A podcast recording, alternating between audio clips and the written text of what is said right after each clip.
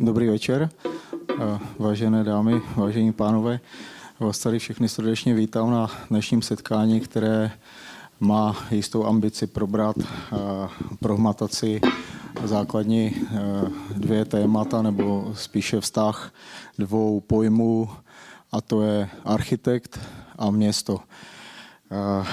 Architekt je profese, která je společensky, bych řekl, vysoce významná. Architekt je ze své povahy přirozeně vždycky puzen snahou se angažovat, ovlivňovat věci veřejné, možná i lidem trošku kecat do života, navrhovat jim bydlení, prostředí a tak dále. A město to je to, co je zase pro nás všechny společné. Všichni bydlíme ve městě, všich, všem nám záleží na stavu města, na tom společném.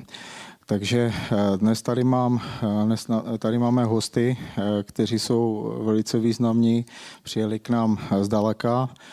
Já, já začnu dámou, paní architektkou Pavlou Panovou, která je, byla dvakrát v pozici hlavní architektky města Pardubic. A, takže má své zkušenosti s touto pozicí. A, přivítám paní architektku. Přivítám paní druhou dámu, paní architektku v tomto pořadí jsem si dovolil, protože je místní. Je to paní architektka Milena Vitoulová, která je činná, byla činná dlouhá leta, nebo řekněme velice aktivní eh, v komoře, je pedagog, eh, stále působí velice aktivně v té byla pedagog a stále velice aktivně působí v rámci Ostravy a e, myslím si, že je tady e, pro mě velikou, řekněme, e, bude velikým zdrojem reálí, takže bude vstupovat jako aktér v dnešní debatě.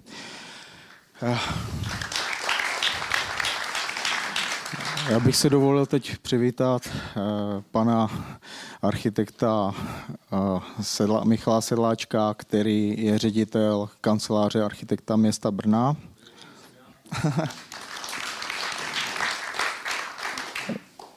pana architekta Ondřeje Rise, který je, eh, k tomu se dostaneme možná v podrobnějším rozvádění těch jednotlivých pozic, je politik, je to uvolněný zastupitel nebo radní, předseda komise Rady města pro rozvoj města, jestli to říkám všechno korektně, a přijel k nám z Kladna.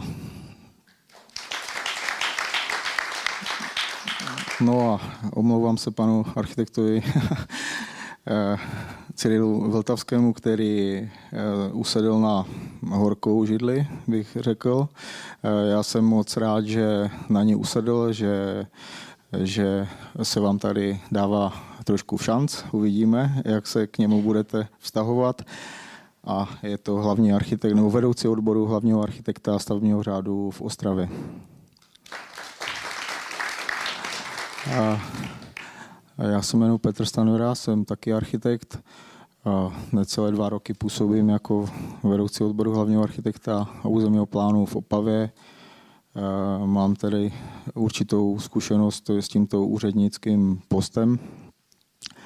A já přejdu teďka k tomu, co je smyslem té naší debaty. A to je ověření si trošku představení těch našich problémů. Myslím si, že vás všechny zajímá eh, to, jakým způsobem architekt eh, může, může ovlivnit eh, to, co od něho očekáváte. A my bychom si chtěli trošku proskoumat, v jakých pozicích je možné, se vyskytuje to jeho angažma od teda pozice ve státní správě, ve veřejné správě v pozici úředníka až po pozici eh, politika. Eh, já bych ještě na úvod řekl, že máme eh, veřejnou zprávu, která má své, své specifika v České republice a to taková, že Máme systém takzvané spojeného výkonu veřejné zprávy, kdy se jedná o model, řekněme, který odpovídá Německu, Rakousku. Je to jakýsi, jakási kombinace oproti tomu, co se vyskytuje ve Francii nebo v Anglii, kde ve Francii mají striktně oddělenou státní působnost od, od té samozprávné. V Anglii zase tam úplně do mrtě bych řekl, že rozhodují na tom nejnižším stupni samozpráva, je tam velká, velký mandát, teda velký mandát, velká kompetence samozprávy. U nás se zvolila tady ta cesta eh, toho, že na té nejnižší úrovni tam, kde ten stát dříve dosahoval v působnosti nějakých okresních úřadů, a to, co si všichni asi pamatujeme, tak tam už, ne, tam už tu svoji konkrétní úřední působnost deleguje na obce a celou tu agendu, která se týká takových těch běžných nekonfliktních věcí, jako je, řekněme, pasy, vydávání pasu občanek a takových věcí, tak deleguje tady tyhle ty kompetence i ve, ve věcech, které se týkají zákonu. A to je, eh, to je stavební řád a územní plánování. Kvůli tomu jsme se tady dneska sešli. Takže eh, toto bychom si chtěli trošku dneska eh, vysvětlit. Smyslem i téhle debaty a možnou, možným vyústěním by mohlo být to, že si v rámci toho ostravského aktuálního prostředí eh, nastíníme eh, na základě toho, co tady všechno padne, jak by se k tomu mohla, eh, kterou cestou by se mohla vydat Ostrava. Máte v Ostravě zpracovaný strategický plán, kde se o té věci, která je tam ukotvena, Zkrátka dobře, je, to, eh, je tam jakási snaha o vytvoření platformy eh, na úrovni koncepčního městského plánování, takže eh, není asi špatné o tom mluvit, respektive není to nic nového, zcela nového a zároveň některé, některá politická uskupení to mají ve volebním programu. Takže já bych teď možná asi postupně předával slovo. Poprosil bych možná pana architekta Sedláčka, aby se s náma podělil o své zkušenosti. To je taková velice široká otázka. A, tak v Brně ten hlavní architekt, já teda nejsem hlavní architekt, já jsem ředitel kanceláře architekta města Brna jsme příspěvková organizace, to znamená, že jsme vlastně nejsme ani úředníci, ani politici, nemáme úřední hodiny. A v Brně to bylo tak, že tam bylo něco jako ústav hlavního architekta a oni ho zrušili, protože si jim asi ten architekt jako nehodil tenkrát. Ale tato koalice, kterou v Brně máme, tak se rozhodla, že vlastně obnoví toho hlavního architekta, takže ta atmosféra v Brně je pro nás velice příznivá. Tím možná se lišíme třeba od jiných měst, protože eh, vlastně ta pěti koalice, všichni měli zájem na to, abychom vznikli. A eh, chtěli se vyhnout tomu, aby nás mohli, aby to nebylo tak jednoduché nás zrušit, tak proto jsme příspěvkovka, protože vlastně nejsme odbor. Když je odbor, eh, tak ten se dá přesunout nebo něco jiného, takže je to postavené na modelu, jak je v Praze, jak je IPR. A začali jsme z nuly, před, jsou to asi dva roky, a měli jsme být nejprve jenom uh, koncepční a poradní kancelář. Uh, poradní v tom smyslu, že uh, já to vadím na takovém příkladu, takovém, my to máme v Brně velké, je um, jako debata o nádraží, uh, je studie proveditelnosti, která má, dejme tomu, 1300 stránek a teďka těžko můžeme předpokládat, že zastupitelé to prostudují, a nebo když to prostudují, tak těžko můžeme předpokládat, že to všichni rozumět. Takže ta naše kancelář Toto je zrovna extrémní případ, vlastně to musela prostudovat a dát doporučení těm zastupitelům, jak by podle nás měli hlasovat. Ale to se týká samozřejmě i mnohem menších otázek. Takže poradní orgán a, a druhý samozřejmě koncepční. Tak to mělo vypadat, že budeme eh, navrhovat nějak koncepci města. A, a když jsem kandidoval, já jsem teda ředitel kanceláře architekty města, protože tam mohl kandidovat kdokoliv. To nemusel být architekt, takže se tam mohl přihlásit někdo jiný, proto nejsem vlastně oficiálně hlavní architekt. A, a ale když bylo ta, to výběrové řízení, které bylo jako dobře udělané, bylo tam mezinárodní dokonce, tak jsem musel představit tuto kancelář. Já jsem měl to nastavený tak, že nás bude 18. Teď už je nás 36 plus 10 studentů a bude nás ještě víc. A to proto, že ta role kanceláře se hodně změnila. A, a jeden z hlavních důvodů bylo to, že v Brně už jsme neměli žádnou změnu územního plánu asi 9 roků. Ani jednu. A v tomto období se vypsalo vždycky výběrový řízení na zpracovatele změnu z nich plánu a nikdo se nepřihlásil. Byly tři výběrovka a pak se teda řeklo, no tak kancelář architekta by to měla zpracovat, když nikoho nemáme. Tak jsme řekli dobře, tím pádem jsme vlastně začali růst a tím pádem nakonec nás padl i dopracování územního plánu. Takže ta naše role se změnila, zatím jako nás to baví a všechno to vychází, ale možná je to taky tím, že skutečně ta atmosféra v Brně je skutečně v této chvíli velice nakloněna k tomu hlavnímu architektu nebo tomu té kanceláři architekta města. Takže já se pak můžu s váma tady během večera podělit jako o tom, co děláme a jak se lišíme třeba od těch ostatních hlavních architektů, kteří tady dneska jsou. Já bych teďka možná vyzval pana architekta Vltavského, protože to je úplně přesně pravý protipol této situaci. Ten působí v roli přenesené působnosti, to je takové ošklivé slovíčko, ale řekněme, že to je ta prodloužená ruka státu. Dobrý večer. Tak já budu možná během té diskuze dneska používat ještě výraz městský architekt. Říká se hlavní architekt a někdy se používá výraz městský architekt. Já ten výraz používám proto, že útvar hlavního architekta v Ostravě vznikl v roce 1963 a jako jedno z mála měst si ten, ten institut, bych tak nazval, dodržela do dnešní doby. S tím rozdílem, že my jsme do revoluce, když to jednoduše mm, pojmenuju, byly něco podobného, jako tady říkal pan architekt Sedláček, to znamená příspěvková organizace. A po té době e, se město rozhodlo zařadit nás do struktury magistrátu města, do té úřednické pozice. Takže já jsem, říká se mi hlavní architekt, ale já jsem vedoucí odboru který má název uh, útvar hlavního architekta. Čili já jsem Jenom úředník. Vám úředník. do toho skočím. Říká vám někdo vůbec, pane architekte? Architekty nám říkají skoro všem na útvaru.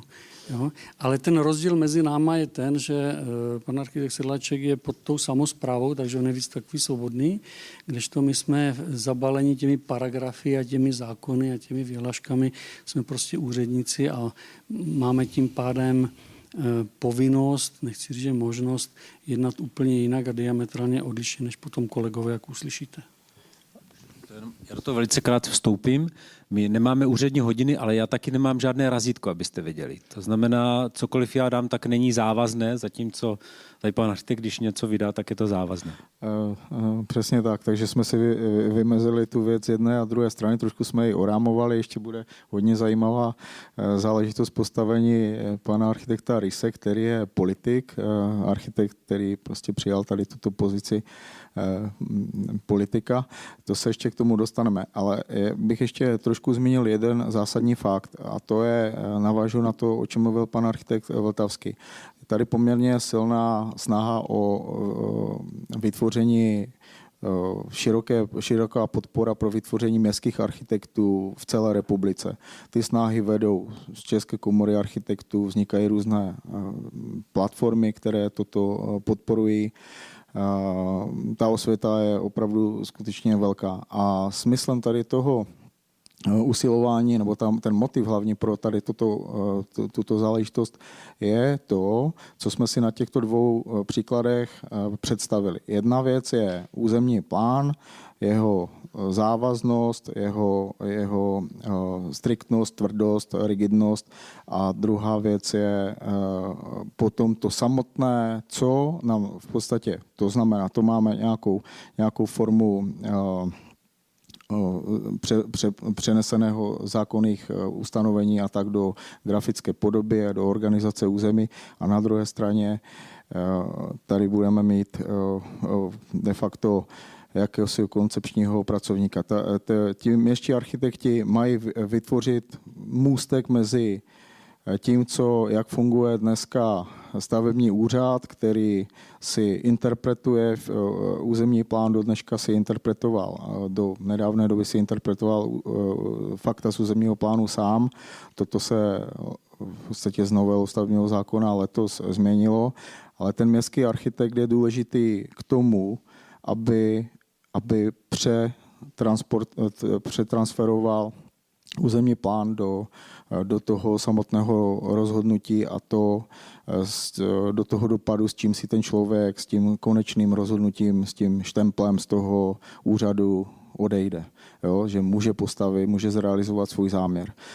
Toto je prostě ta mezera mezi, mezi tím územním plánováním a tím, tím stavebním řádem v, té, v tom výkonu té státní působnosti. Takže ta snaha je samozřejmě logická, protože ta legislativa prostě úplně nedovoluje. Tak se hledají také, takové jakési modely, které saturují tady tyto, tyto nedostatky.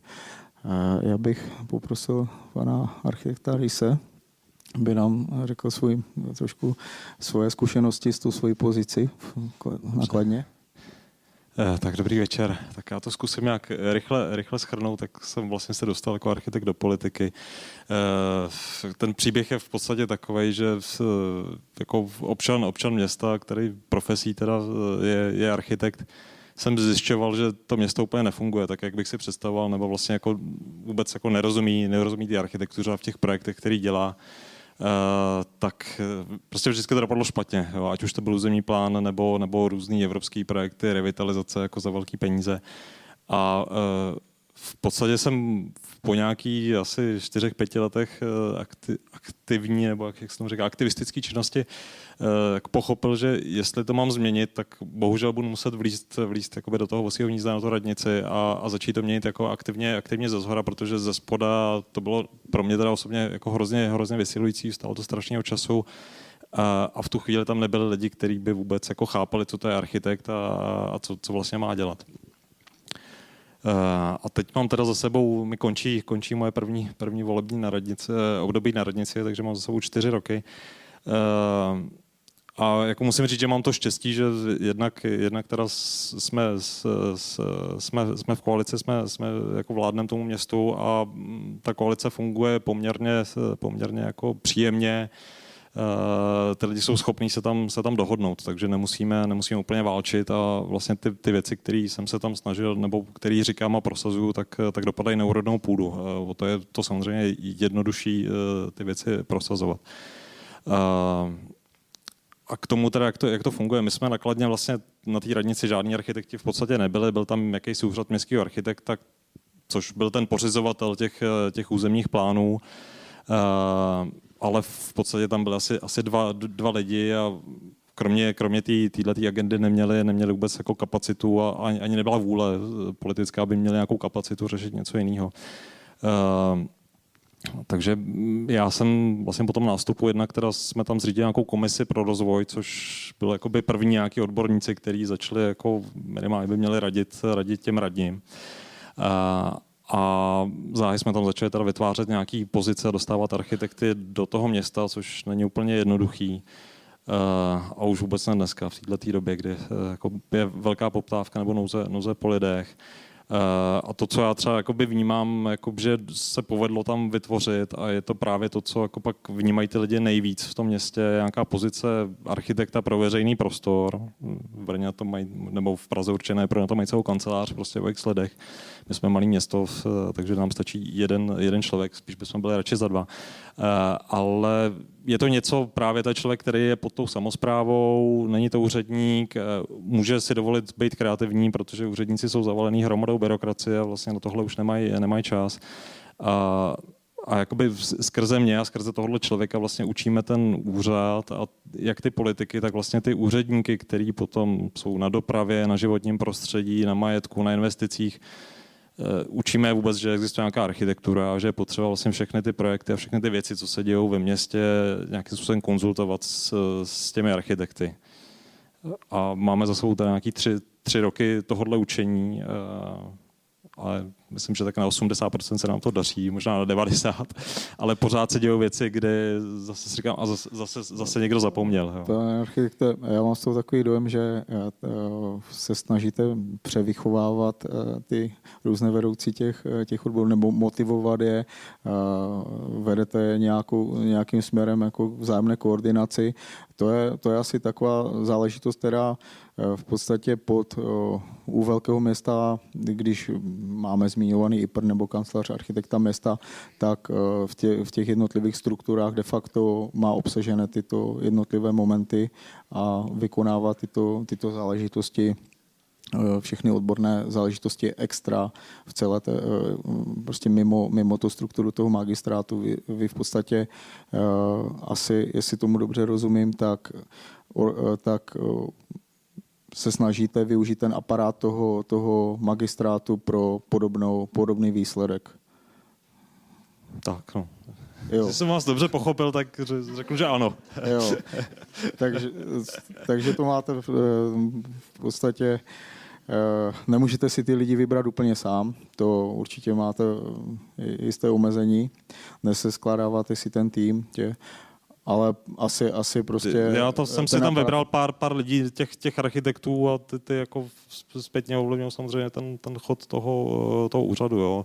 A neděláme jenom samozřejmě to, o čem jsem tady mluvil, veřejný prostor, hodně se zabýváme územním plánováním, protože to byla jako vel, velká bolest našeho města.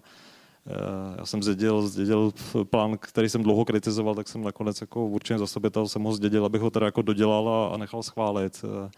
Eh, ale vlastně jakoby na základě toho, toho jsme teď mohli udělat spoustu regulačních plánů, územních studií a jako to, se, to se, myslím, velmi, velmi povedlo a zase to byl nějaký tým lidí, který různými cesty byli na tom úřadě zaměstnaný na dohodu, pracovali pro úřad externě eh, nebo jsou přímo zaměstnanci toho úřadu, nějak jsme to jakoby nakombinovali tak, jak, jak to šlo, jak se to dalo poskládat, eh, ale vlastně se tam udělal velký kus, kus práce v tom územním plánování třeba taky. Vy jste s tím určitě do toho šel, že si budete podporovat eh, precizaci toho územního plánu do podoby nebo do dílčích rozpracování regulačních plánů a územních studií. Eh, s těmi regulačními plány je taky spousta práce, prochází to taky eh, projednáváním a samozřejmě vede to potom, když se to podaří k úžasnému výsledku, může nám to nahradit i územní rozhodnutí. Takže... To si myslím, že v, v, v reáli jako v českých zákonů není možný. myslím si, že to nejde. tak teoreticky samozřejmě legislativa to připouští, no, ale... No, prakticky si myslím, že to je ne, ne, nemožné. Teda. Aha. Takže i přesto, že Přestože máme regulační plány. Asi eh, čtyři, co jsem tak Máme čtyři, čtyři regulační plány, povedlo se nám je během dvou let eh, připravit, projednat a schválit. A, a pokrývají poměrně velkou část území našeho města, včetně jako obrovského brownfieldu po, po, po teda nejstarší části železáren. Eh, tak ty regulační plány nenahrazují územní rozhodnutí, protože bychom nebyli schopni je do dneška nakreslit, na tož, na tož projednat. Jo. Jsou to nějaké dokumenty, které spodrobňují ten územní plán, mluví hodně o tom, jak to město má vypadat eh, z hlediska prostoru a jeho uspořádání veřejného prostoru, ale rozhodně nemají teda tuhle ambici, ani bych se do toho nikdy nepustil. Jo. Tak samozřejmě to už je potom eh, záležitost, která má dopady na jednotlivé vlastnické hm, vztahy a to víme, že to naráží na, na ta úskaly. Já bych eh, teďka poprosil paní architektku Pavlu Panovou, která působila v pozici hlavní architektky města dvakrát. Řekl bych, že eh, v nějakých po revolučním období, dá se říct, jako 98, 98 až 2002 a potom od roku 2013, takže zažila určitě i různé mixy politických, různé společenské, v podstatě řekněme i rozdílné společenské klima. A mě by zajímalo, jak to fungovalo teda v Pardubicích. Dobrý večer ještě jednou. Navážu na to, že bychom si velmi přáli takového osvíceného určeného zastupitele, jako mají v Kladně. Eh, a to souvisí s tou mou zkušeností předchozí. Tak, jak říkal tady pan architekt Sedláček v Pardubicích, ten vývoj byl podobný, že po revoluci eh, útvar hlavního architekta jako rozpočtová organizace byl zrušen, protože to bylo období, kdy ty architekti nebyli úplně přijímaní a cestou těch dalších 20 let se vrátil vlastně přes odbor rozvoje města a architekty na různých odborech města do polohy odboru hlavního architekta. A v Pardubicích vzhledem, myslím si, že to vyplývá z velikosti města asi, se daří pod tím odborem vlastně sloučit jak státní zprávu, tak samozprávu. Čili ten hlavní architekt je ta osoba, která je vedoucím odboru a je prostředníkem mezi vedením města a těmi odborníky a má pod sebou jak státní zprávu pořizovatele územního plánu, tak vlastně to koncepční oddělení tvůrce veřejného prostoru ti kolegové i sami vlastně kreslí a jak tady zase říkal pan architekt Sedláček, on razítko nemá, já ho mám, hmm. ale chápu to trošku jako přítěž v očích veřejnosti. Takže se snažíme nebýt přítěží a neklást překážky a nedělat problémy tam, kde nejsou naopak vycházet stavebníkům vstříc v tom, že eh, jsme dostali ještě vlastně větší kompetence od nového roku při eh, tím, že píšeme závazná stanoviska pro stavební úřad v územních řízeních a stavebních řízeních jsme dotčeným orgánem, takže vlastně těm lidem eh, tu cestu eh, k investici do země v Pardubicích můžeme zkomplikovat a to dělat nechceme, ale samozřejmě na druhou stranu chceme využít tu příležitost moci ovlivnit eh, tvář města a to, jak to město bude vypadat a zkusit trošku i ty lidi vychovávat, jak už tady bylo zmíněno, ale to slovo je příliš asi eh, přísný, ale vést stavebníky k tomu, aby ten veřejný prostor, protože nejenom to, co je veřejné společné ve městě, ale i ty jejich stavby tvoří veřejný prostor, tak abychom to nekazili těm generacím po nás, ani nám, ani sám sobě, eh, sami sobě. Takže eh, v podstatě máte pověření asi od Rady města k tomu, abyste vykonávala tu nějakou samozprávnou složku. Máte to nadefinováno v té pozici toho hlavního architekta nebo vedoucí odboru má ten popisu uh, procesu a uh, nějak pravomoci popsanou tu samozprávnou ano, záležitost. Ano, ano, on je taky uh, pořizovatel, respektive je úředník a vlastně částečně i pokrývá teda tu samozprávnou činnost, čili to, to, uh, ten kontakt mezi vedením a, uh, a tou odbornou složkou. Mhm. Ještě k tomu razítku teda. A, my v Brně teda jsme jenom dva roky a první i druhý rok jsme udělali něco, čemu říkáme kamery k vám. Brno má 29 městských částí a my jsme si to rozdělili jako na 8 částí to město a vyjedeme tam, ta celá naše kancelář, máme setkání s místními, když to řeknu. No a v tom prvním roce jsme teda mluvili o té naší kanceláři a územním plánu a právě eh, vždycky nejprve byla, dejme to nějaká přednáška, pak byly otázky z publika a pak jsme se v tu druhou hodinu rozdělili, že jsme měli takové, my se tomu říkali hnízda, kde jsme měli územní plán a ortofotu města Brna a kdokoliv se mohl se zeptat na cokoliv. A vždycky tam byl jako urbanista, urbanistka, doprava, a ještě třeba někdo pro prostor. A právě všichni nám říkali, že já tak jako strašně rádi, že jako ten náš, ta kancelář existuje a že nám fandí, ale že potřebujeme to razítko, protože vlastně to když my vydáme stanovisko, tak je uh, pouze jako nějaké doporučující, ale zatím to funguje. A to proto, že uh, ta rada, to znamená, ti politici na nás dají. Když prostě se o něco jedná, co se týká um, pro velkých projektů rozvoje města i menší věci, tak vlastně za náma přijdou a chtějí od nás vědět, co si o tom myslíme, to stanovisko. A pak na nás dají. A to chci říct, že jako my máme tady v Brně pěti koalici a vy asi možná víte, že jako v Brně máme tu velkou věc, to nádraží. My si myslíme, že to je nejdůležitější věc v České republice, ale lidi o tom třeba neví.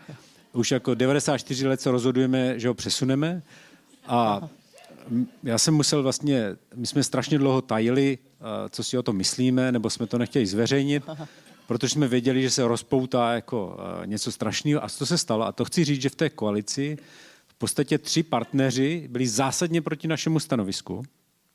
A naštěstí teda ty menšinové, ty, v té, ale chci říct, že přesto, že s náma jako nesouhlasili tady na tom západní, zásadním jako věci, který si týká rozvoje města, tak i potom ty další věci pořád na nás dávali. To znamená, dejme tomu i zelení, i žít Brno, i Piráti. Když bylo nějaké jiné téma, které se týkalo urbanismu, rozvoje města, tak se na nás obraceli, co si o tom myslíme a většinou na ten náš názor dali.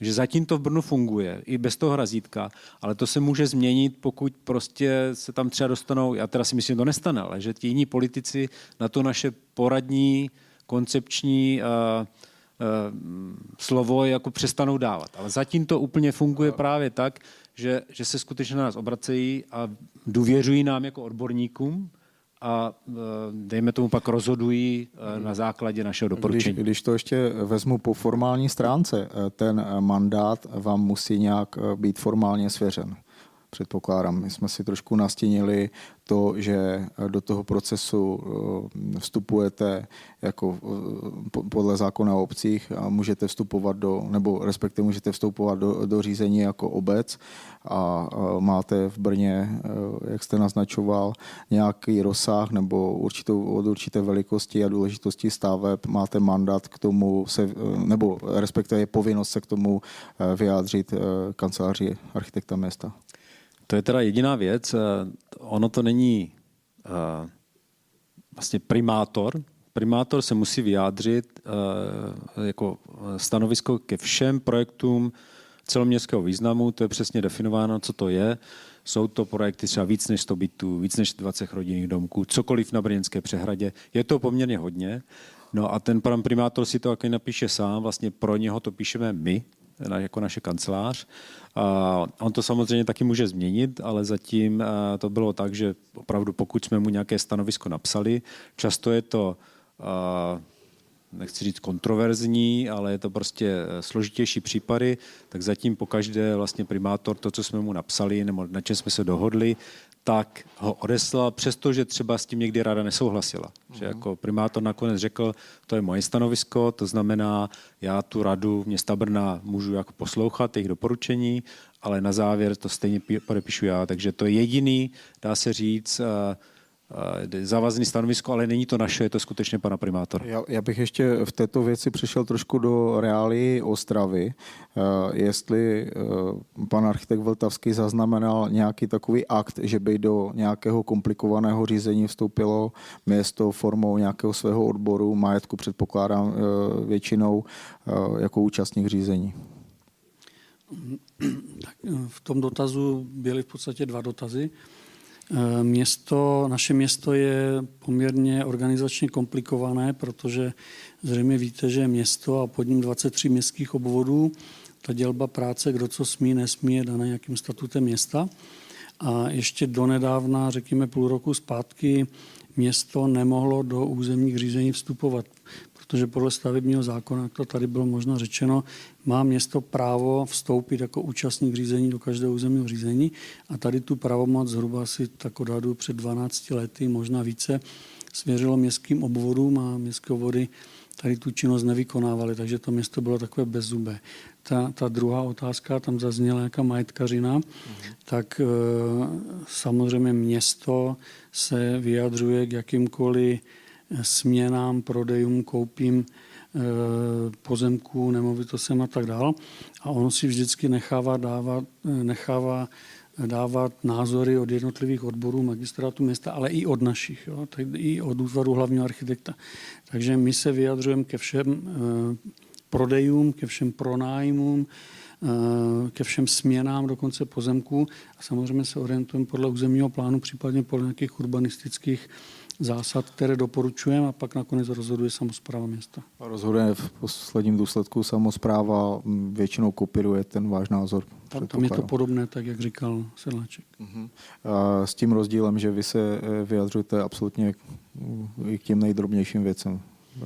A my se vyjadřujeme ke všem, co se týká majetku, ke všem, které projednává třeba Rada města, tak k tomu zaujímáme nějaké stanovisko. To je jedna z mála činností, která se týká samozprávy, kterou máme na starosti. My jsme tady rozvinuli nějakou debatu. Já bych ještě chtěl organizačně dodat záležitost týkající se vašeho možného vstupu do debaty, tak k tomu se dostaneme po tom prvním bloku. Bude to probíhat asi tak, že paní Rozehnalová, když se přihlásíte, vám donese mikrofon, otázky se budou nahrávat a eh, potom budete moci tu otázku položit až eh, s tím mikrofonem. My se potom asi trošku domluvíme. Myslím si, že tak budeme pokračovat v té debatě ještě tak tři čtvrtě hodiny a potom by, buďte, buďte trpěliví ještě, než se dostanete, než dostanete tu příležitost ke kladení otázek. Mm, samozřejmě teď bych si možná ještě dovolil říct, že tu, tady tu záležitost jsme si asi trošku probrali. My bychom se chtěli dostat ještě k dalším podstatným tématům, o kterých se tady už mluvilo. To, je, to jsou v podstatě vždycky skloňovaná účast veřejnosti v projednáváních, eh, participace. Všechny, všechny města de facto se do toho vrhají. To znamená, ta role veřejnosti v těch procesech eh, je, je, nikde není už opomíjena, tak já bych eh, se ještě pokusil se pobavit o těch, o těch úhlavních problémech, které tady v Ostravě máme. Já, by, já jsem rád, že můžu dát slovo paní architektce Vitoulové, která by nám možná mohla trošičku opakovat teďka v této fázi bez vás ještě, co tu Ostravu, co, jak ona hodnotí, co tu Ostravu pálí, kde očekává posun ve věcech. Nám zmíní nějaké klasické evergreeny Ostravy. Poměrně obsáhlé. Já bych eh, jenom chtěla ještě k té komoře architektů, když eh, jsme oni hm, po, po v 90. letech začali mluvit, když jsme je začali připravovat, tak eh, jsme chtěli, aby funkce architekta byla nějak definovaná, nejen jeho povinnosti, ale taky takové nároky společenské, co, jak se architekt má účastnit tvorby veřejného prostoru a my jsme jako obor ze zákona, který jsme připravili a schválila ho poslanecká sněmovna. Je to zákon 360 a ten mluví o tom, jaké jsou povinnosti architekta a stavebního technika a všech profesí, které, které se účastní výstavby a tvorby. A tak podařilo se nám to z části, ale můžeme se o něho stále opírat a kdyby ten nebyl, tak by byl ještě větší asi chaos. Je, je, je, to, je, to profesní, je to profesní řád? Je to profesní řád, ano, o který se stále opíráme, nejen my, ale všechny radnice a města. Tak to je dobře, ale teďka zamířím k té Ostravě, jak jste mě vyzval. No, eh, my, eh, my se my se snažíme eh, vstupovat do, do té diskuse a snažíme se o tu participaci a mm, připadá mi, že někdy překračujeme až svoje možnosti a někdy kompetence. A mm, z hlediska této organizace jsme začali sledovat nejen v té komoře, ale i v našem spolku za krásnou Ostravu, jak se to vlastně všechno v Ostravě dělá. A zdá se nám, že když jsme se podívali na to, jak to dělají v Brně, jak to dělají v Praze, že tady máme trochu rezervy v tom, že odbor útvaru hlavního architekta a stavebního řádu je tak zahlcen na paragrafy a úřední činnosti, že nemá vlastně skoro čas, ani po něm nikdo nechce, aby určoval tu koncepci města dostatečně podrobně, protože územní plán ještě nestanovuje ty podrobnosti, jako když se dostanu až ke stromům, cestám, chodníkům, přestavbám, a tomu podle mě v Ostravě je věnována menší pozornost, pozornost, než by si zasloužila. Tak se to snažíme nějak napravovat, vstupujeme do toho, mluvíme o soutěžích, to se nám poslední době podařilo, že útvar hlavního architekta připravil čtyři soutěže.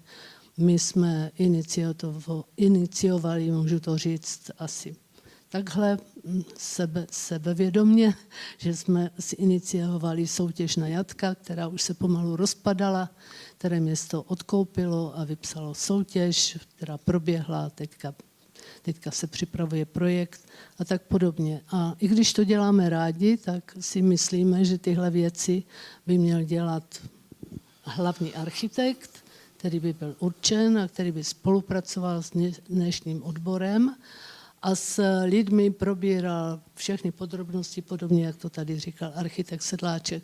Přijďte se zeptat, my vám řekneme, Eh, odpovíme vám na, na vaše dotazy, buďte v obraze, protože z těch debat, které jsme připravovali tady, a jedna z nich je tato, tak máme velmi dobrý pocit, že lidé pozorně poslouchají a jsou na ty věci zvědaví a, a inteligentně reagují. Já, já, no určitě, určitě. Já, já, kdybych, kdybych se čo, no tak přejdeme k nějakým potom záležitostem, které, které asi tady Ostraváky pálí. Já bych obecně asi dokázal, dokážu vyslovit o Ostravě tu skutečnost, že samozřejmě patří mezi nejproblémovější města, co se týče území zátěží v území, bariér v území, eh, řekněme i eh, formy té zástavby, která tady panuje. Je to poměrně eh, rozlehlé území, které pořád má obrovské mezery mezi sebou. Je to řídká zastavba. Myslíte si, že jako já bych řekl, že Ostrava v podstatě má velkou příležitost, cokoliv, co se udělá, tak bude eh, jenom dobře. Jo, má jako velice dobrou startovací pozici. Eh,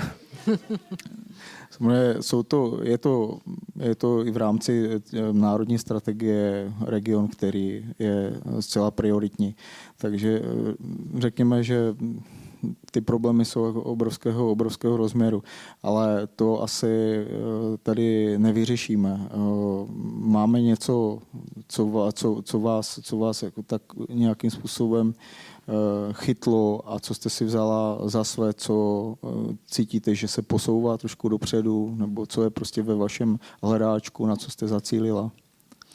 Aha, teď jste mě možná zaskočil, protože těch věcí je opravdu hodně tak jsme s kolegou, s kolegou Rysem procházeli Ostravou a mm, šli, jsme, šli jsme směrem od Fidučie, kde jsme se setkali eh, dál na, eh, směrem na, mm, na, Bene, na městě Edvarda Beneše, směrem eh, k obchodnímu domu textilie. Míjeli jsme budovy, které po vybudování Karoliny zůstaly bezradné, poloprázdné, nikdo neví, co s nimi, nikdo si neví rady. To vidím jako veliký úkol a sama nevím, jak to vyřešit. Asi jen po nějaké, nějaké soustředěné diskusy eh, nejen architektů, ale i dalších odborníků. Vidím eh, velké rozdíly mezi úpravami eh, úpravami chodníků a cest, někde perfektní povrch a pak najednou zase úplně, úplně trap, trapnou věc. Vidím eh, propojení eh, Karoliny, když už se teda postavila s Vítkovicemi, to je taky velký úkol. A vidím eh, velmi škaredou věc, ale opravdu ošklivou, která je mezi podél trati, mezi Ostravou Mariánský, Mariánského hory a přívoz a centrum. A těch úkolů je strašně moc a je tady velké pole působnosti právě na to, abychom se scházeli nebo aby se pověření lidé scházeli a soustředili se na to a ne vypouštěli jenom nějaké balonky a nedělali třeba nějaké neplodné diskuse. Já, já jsem chtěl odlišit v podstatě v té otázce tu záležitost toho dlouho, té dlouhodobé historické, těch historických problémů, které, které spadají do, k, tomu, k tomu průmyslu, k té restrukturalizaci, k těm vlastně problémům, které z toho vznikají, od těch záležitostí, které skutečně je možno ovlivnit, uchopit, vyhodnotit. Můžete třeba vyhodnotit něco pozitivně, co se podle vás tady nějakým způsobem povedlo. Jak třeba hodnotíte Novou Karolínu? Vedlo to, udrželo se to centrum ještě pohromadě, nebo to vedlo k nějakému negativnímu jevu? Tak Karolina, to asi každý, kdo se tady stará o ty věci, jako ho zajímají, není opravdu můj kůň. My jsme se snažili ten postup zarazit. Jak možná víte, tak eh, za hlavního architekta Bichlera byla vyhlášená soutěž, která přinesla nějaký dobrý výsledek. Bylo to takové, takové pokračování městského, takového pěšího přístupu k Vítkovicím. Podařilo se zabránit zbourání Vítkovic, to jsem slyšela na vlastní oči, eh, takové kompetentní řeči, že Vítkovice půjdou do starého železa, tak to byl velký úspěch. Ale zase neúspěch byl v tom, že tato soutěž byla zrušena a byla nahrazena soutěží developerskou, která přinesla tu Karolinu. No a když ta Karolina už vznikla, tak já tedy nevím. Já ji, já ji stále vnímám negativně, když tam proudí velké davy lidí a, mm, a to už se nedá napravit. Já klidně řeknu, že já sama nevím, jak napravit to, že stáhla veškerou, skoro veškerou kupní sílu, kromě drobných obchodů k sobě a stále ještě stahuje, protože to je mhm. její poslání. A co se stane s těmi poloprázdnými obchodními domy, taky netuším. Padla tady, padl takový návrh jednou v nějaké diskuse, že se přemění na nějaké bytové objekty. To je samozřejmě nesmysl, protože tyhle věci nemůžou nikdy sloužit jako byty. Zbourat je nemůžeme taky. A sama ne, nevím, nevím, jak je to možné, ale jsem přesvědčena, že tím víc o tom musíme mluvit všichni, kterým na tom záleží a snažit se najít řešení. Já bych, já bych využil toho, že tady má, máme pana Michala Sedláčka, který má eh, zkušenosti, z, eh, bohaté zkušenosti ze zahraničí. Já se ve své praxi teď hodně potýkám taky s tím fenoménem obchodu a vlivu umístěvání nových, nových hypermarketů Eh, s negativním dopadem na jádro města, na zkomírání nebo v podstatě umrtvování těch, toho malou obchodu centrálního. Eh, je, mm, myslím, že v zahraničí jsou běžné věci, že je požadována vždycky nějaká studie, jaký dopad, eh, opravte mě, pane architekte, jestli to tak není, jaký negativní dopad bude mít vytvoření dalšího zásadního jako obchodního centra v dané lokalitě. No, vy jste nezmínil, že vám zkušenosti jako z toho úplně jiného zahraničí, kde a, no, jako ty města vypadají úplně jinak, takže tam se takovéhle řeší věci příliš neřeší. Jo. Takže to, to je nesrovnatelné. Já jsem teda jako žil a pracoval dlouho ve Spojených státech amerických. A, takže tam třeba ten veřejný prostor zase tak důležitý není. A, tam skutečně... Jako, hodně. No, tak jakože tam veřejná doprava v podstatě neexistuje, všichni jezdí autem, takže pak se na to města dívají úplně jinak. Jo. Takže to, to nemůžu jako tyhle zkušenosti eh, naštěstí tady jako nemáme. Samozřejmě tam došlo k tomu, že eh, k té obrovské suburbanizaci, která se naštěstí změnila. Já vám řeknu takový příklad, když jsem se jako nastěhal do Los Angeles, tak v podstatě v tom downtownu nikdo nebydlel. Tam prostě v noci nebylo vůbec nic. Tam lidi jako pracovali přes den, ale v noci tam úplně bylo mrtvo a tedy je tomu rok 98. A pak jsme dělali první projekt, koncertní halu Disneyho, která tam vlastně vznikala, ještě tam byly parkoviště. A bylo to tak, že když jste tam šli na koncert, tak po tom koncertu opravdu nebylo možné nikam jít. Jo? A všichni architekti bydleli vlastně to na té západní straně, jako blízko, blízko oceánu a nikdo tam nebyl. A za těch, dejme tomu 10-12 let, co tam bylo, tak se to opravdu změnilo. Že se tam postavilo spoustu budov, lidi tam bydlí, ale i ti architekti se přestěhovali z toho západního pobřeží eh, do toho centra, což jako pro mě bylo nepochopitelné, protože tam je vedro a je to daleko od oceánu, my tady nemáme žádný moře, ale došlo během těch 10-15 let k obrovské změně, že se tam přestěhovali i třeba vysoké školy a všechno, takže možný to je i v té eh, kultuře nebo v té eh, společnosti, která je založena na autech. Super. Je potřeba si zmínit i to, že to je de facto ikonická stavba. Ta filharmonie je to, možná i někteří znáte, typu, že všichni tady od Franka Ugeryho taková rozevlátá lesklá skulptura, kterých eh, několik umístil po celém světě. Eh, vy jste se na tom podíl. Eh, já bych si dovolil položit otázku, dostal jste nějaký tvůrčí prostor v této, v této nebo je Gary, řekněme, tvůrčí maniak a všechno si bere sám na sebe? No ano i ne, protože uh, skutečně Frank má jenom jednu kancelář, to znamená, že nemá různé kanceláře po světě. Eh, všichni jako architekti sedí jako v jednom prostoru, takže se nedá, nedá se schovat vlastně. Eh, všechny modely vlastně jsou v té kanceláři, ale samozřejmě on to nemůže sám navrhovat. Jako, on dělá takový ty skici, jestli jste viděli, takový ty já už je taky umím. Modeluje teda z, z různých materiálů. ne, on, on dřív teda dělali modely a teďka už teda i za mě jak dělali jenom ty skici a tam jde o to, jak tu jeho skicu interpretovat do toho fyzického modelu, aby to bylo, co on vlastně myslel. Jo? A to je strašně těžké.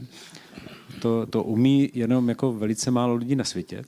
Nebo, jak to řekl, ty lidi to umí, ale vždycky nějaký čas, pak musí odejít. Tak já jsem taky v té pozici byl jako nějaký čas. To je jak s, s, s Hanušem, který se strojil Orlo, mi připadá. Ale jako, se pak zbaví toho nejlepšího. A, ale zase jako mě je to na tom strašně sympatický, že skutečně si na to dohlíží, že uh, mu to o, to, o to jde. Uh, zásadně jako nemá víc projektů, než který zvládne. Uh, rozhoduje třeba nebo chce vědět i jaký budou kachličky na záchodě, takže to není prostě ten architekt, který by se toho vzdával. Eh, takže to, eh, to určitě. Eh, takže ano i ne, jsem se to zúčastnil.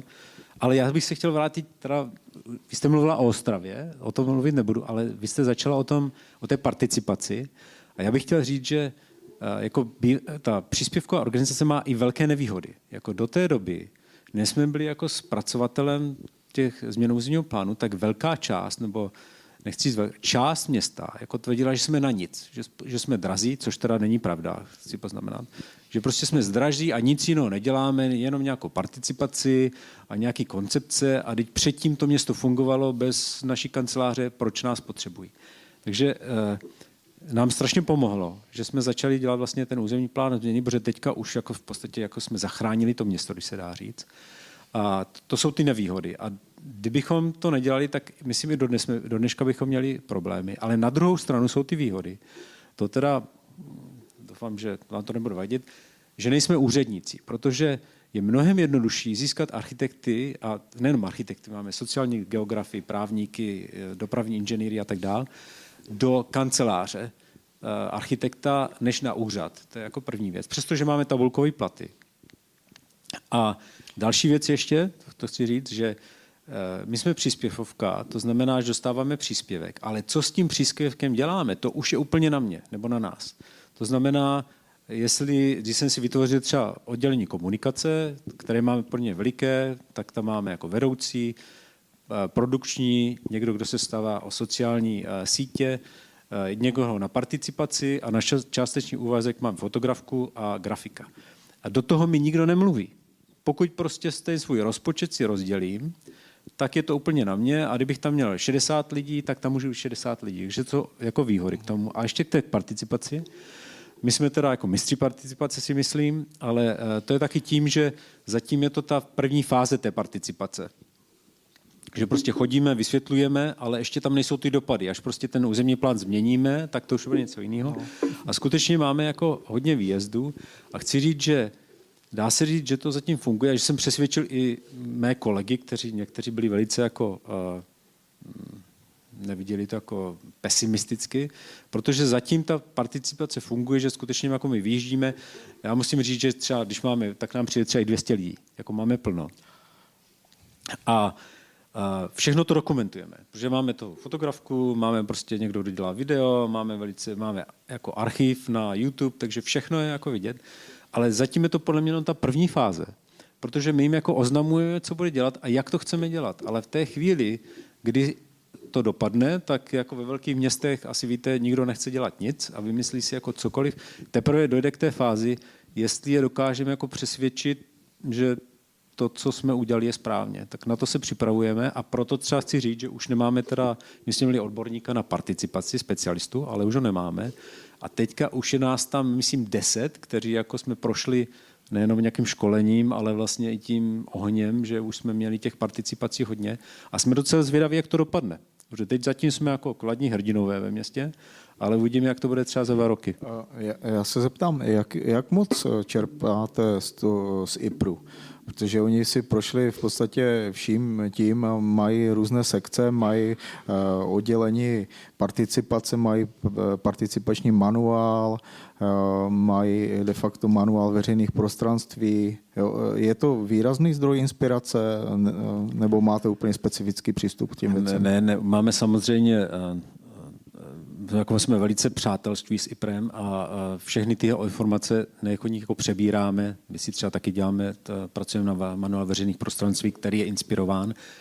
A máme podobná oddělení a tak dále. Takže určitě nám to hodně pomohlo, ale ten IPR má, e, musíme říct, tam je jedna důležitá věc. Jako IPR vznikl z organizace, která měla 200 lidí, zatímco my jsme vznikli e, z nuly. Takže v určitém smyslu to máme jednodušší než ten úplně. Oni jako předělávali něco, co existovalo, zatímco my jsme si na základě třeba něčeho vytvořili úplně něco eh, nového a taky jsme mnohem menší. Jako i prma, abyste viděli, dejme tomu 230 lidí. No. Z toho těch architekturik není, mají mnoha, mnohanásobně větší rozpočet, takže ta inspirace tam je určitě velká spolupráce, ale přece jenom je to něčem jiném. Eh, já bych se ještě zeptal na tu věc, eh, jakým způsobem odhadujete eh, délku toho angažma osobního. Bude to mít nějaké, nějaké turbulence s ohledem na výměnu politiku, anebo očekáváte, že tam bude vždycky nějaké, nějaké předání kolíku a vy zůstanete u dlouhodobé koncepční práce? No ten termín je na pět let, tak ještě mám tři roky pak bude další volba. Já teda vůbec se těch jako voleb nebojím. To byla ještě jedna věc. Prvního půl roku, co se mě nejvíc ptali, kdy nás zruší. Jako jestli se Boeing nás zruší, já jsem vždycky říkal, že nás nezruší, takže já se vůbec nebojím vyměny té. Ještě to jako udělané, že ty, a, to volební období a, politiků a to moje období se, to nepřesa, jsou tam přesahy, a, takže já se určitě e, toho nebojím, že by se jako v Brně rušil kam v příští volebním období. A jestli budu pokračovat, to se prostě uvidí. E, máte nějaké horizonty, co jsem zaznamenal na těch vašich stránkách 2050 a takové jako výhledy? To, to nejsme my, to teda pozor, to je oddělení strategie, Aha. Které bychom rádi převzali. My máme horizont 2022, a protože to máme dokončit ten nový územní plán a já si teda myslím, že jako horizont 2050 je strašně daleko. A, a jako podívejte se na zpátek, rok 89, vůbec jsme nevěděli, jak to bude vypadat. Podívejte se, jako ty, po těch 20 letech, to se, to se mě, podle mě vůbec nedá předvídat. A my se z toho strategického oddělení se snažíme jako vytáhnout, co ta strategie vlastně znamená. Jo, já mi vždycky říkám, napište mi to jako na jednu stránku, abych tomu rozuměl.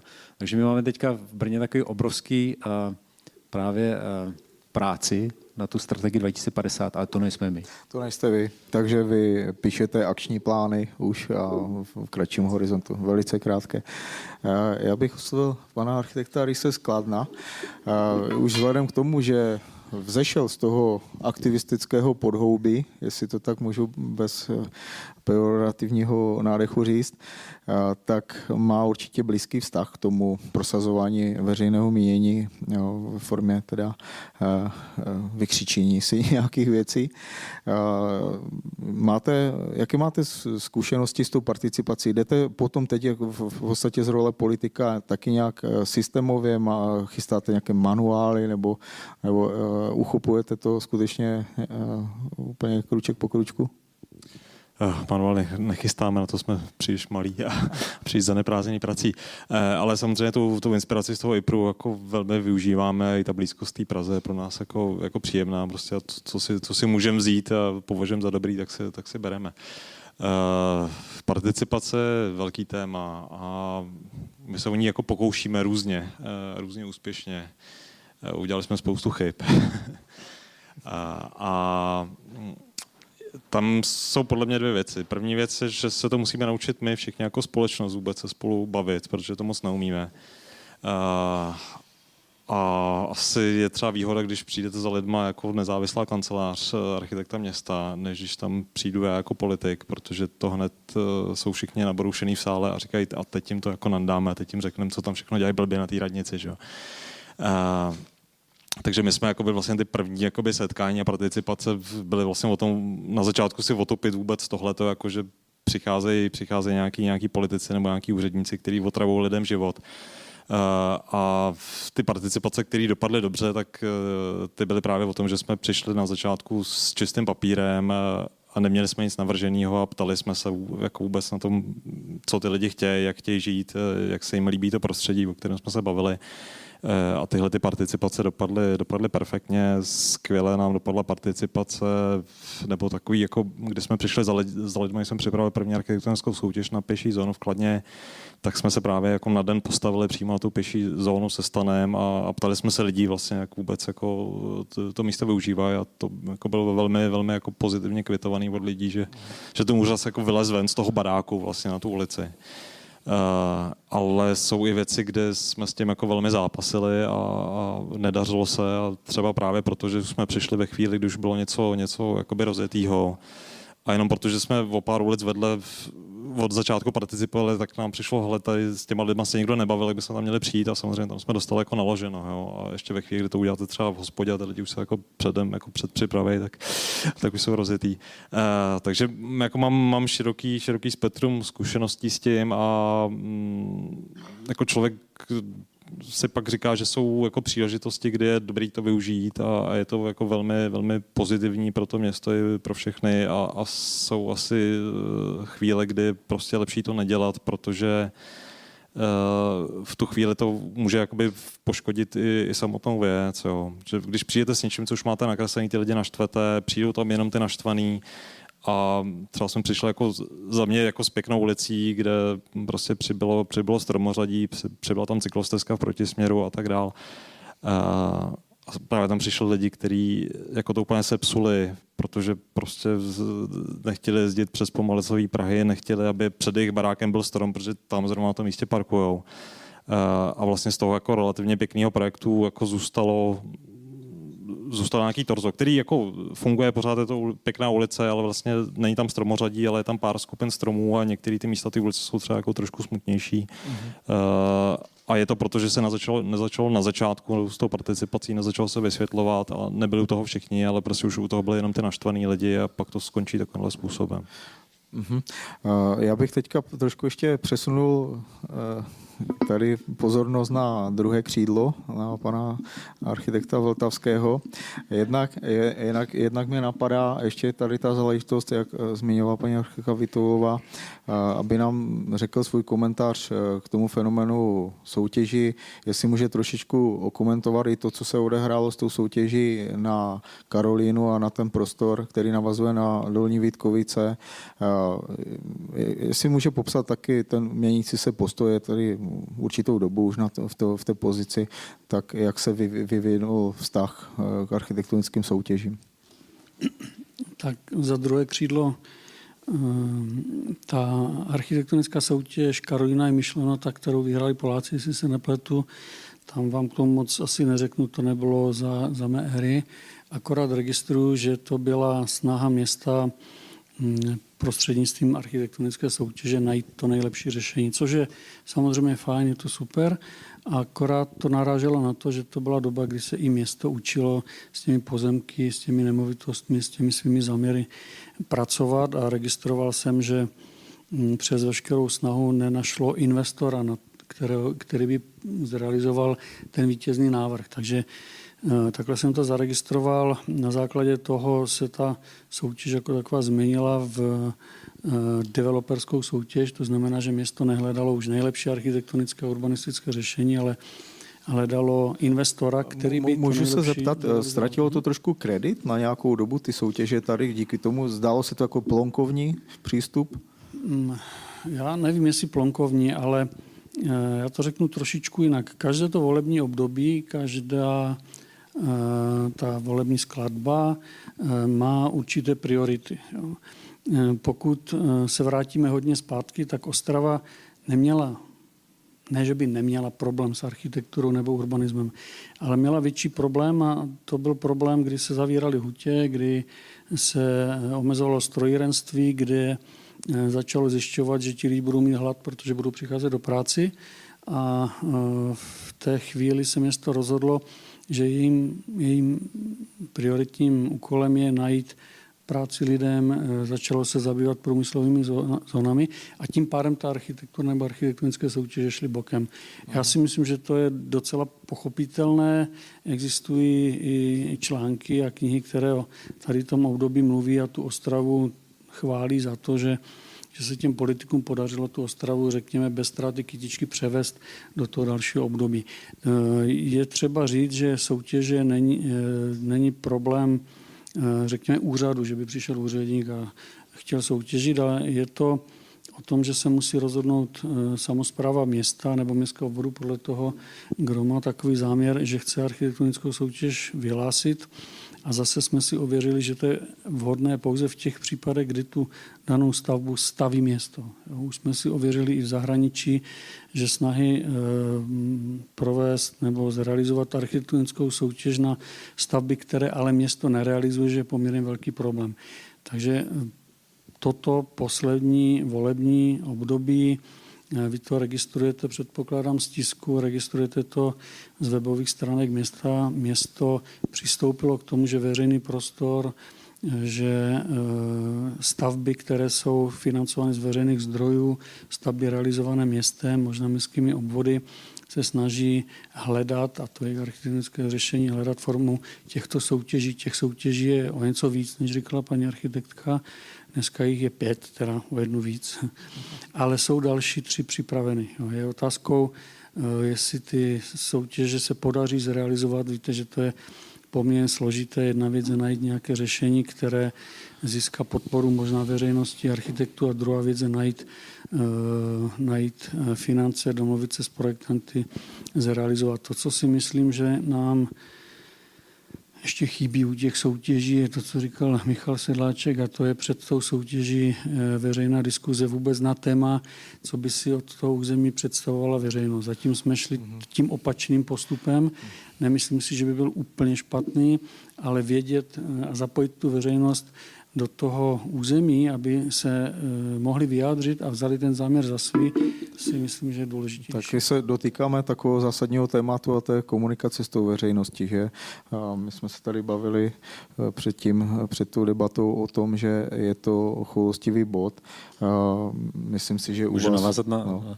no. my teda pořádáme soutěže a t- t- součástí toho je ta participace, že před tou soutěž, samozřejmě napíšeme nějaké zadání, a pak ho jdeme představit na to místo, kde to má být. A, a, a otázka participace, že to očekávání je příliš vysoké, jakože ti místní přijdou a teď eh, my skutečně představíme, co chceme dělat, teď si jak vyslechneme, co by chtěli dělat oni, zapisujeme si to a je to tak, že oni trvají, že všechno, co vlastně řeknou, že to v té zadání má být. A my vysvětlujeme, to nejde, jako my zohledníme to, co jako je možné. A dokonce to přijde tak daleko, že oni chtějí rozhodovat aby oni mohli rozhodovat, jak ta soutěž dopadne. No, a my vysvětlíme, jako to je dobrý nápad, ale zákon zadávání veřejných zakázek to jako neumožňuje. A, ale chci říct, je tam jedna zajímavá věc o té participaci, a, a, že my už vlastně známe ty nejvě, všechny největší kritiky toho města.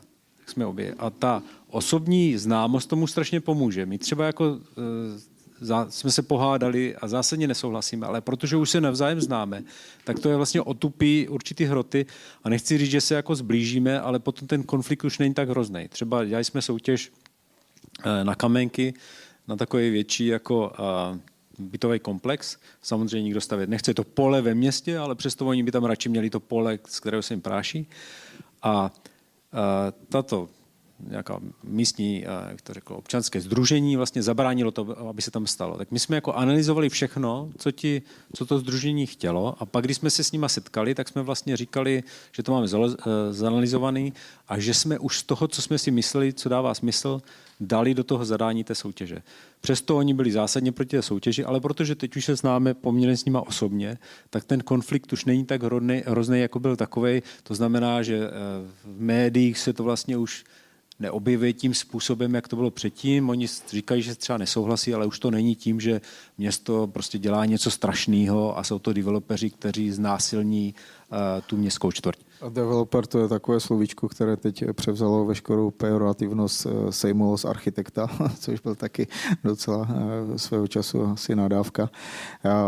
Vy máte teda oddělení nějakého public relation nebo styku s veřejností? Eh, Prodá, nevím, jak to máte vy teda nákladně, pane architekte, jestli tomu, tomu kladete jako politik taky velký důraz, jak prodat ty své záměry předem ještě než se rozpoutá nějaké peklo z veřejnosti. Ne, tak tam samozřejmě záleží na tom, co, co, co to je za záměr a jak jsem mluvil o té participaci, jsou chvíle, kde je potřeba jít ještě předtím, než se vůbec začne, než ještě máme zadání a opravdu se ptát. Někdy, někdy prostě to nedává smysl Eh, protože když víte, že chcete někde, někde udělat kus hezký ulice a, a sklidnit dopravu, aby neumírali lidi na přechodu, tak to prostě jako, tou participací už jakoby nezlepšíte a ty lidi, kteří budou tam chtít závodit v autech, tak ty se budou ozývat stejně jako negativně, ať už to budete participovat nebo ne. Eh, a to PR je vlastně jakoby podobný. Máme samozřejmě tiskový oddělení, který se stará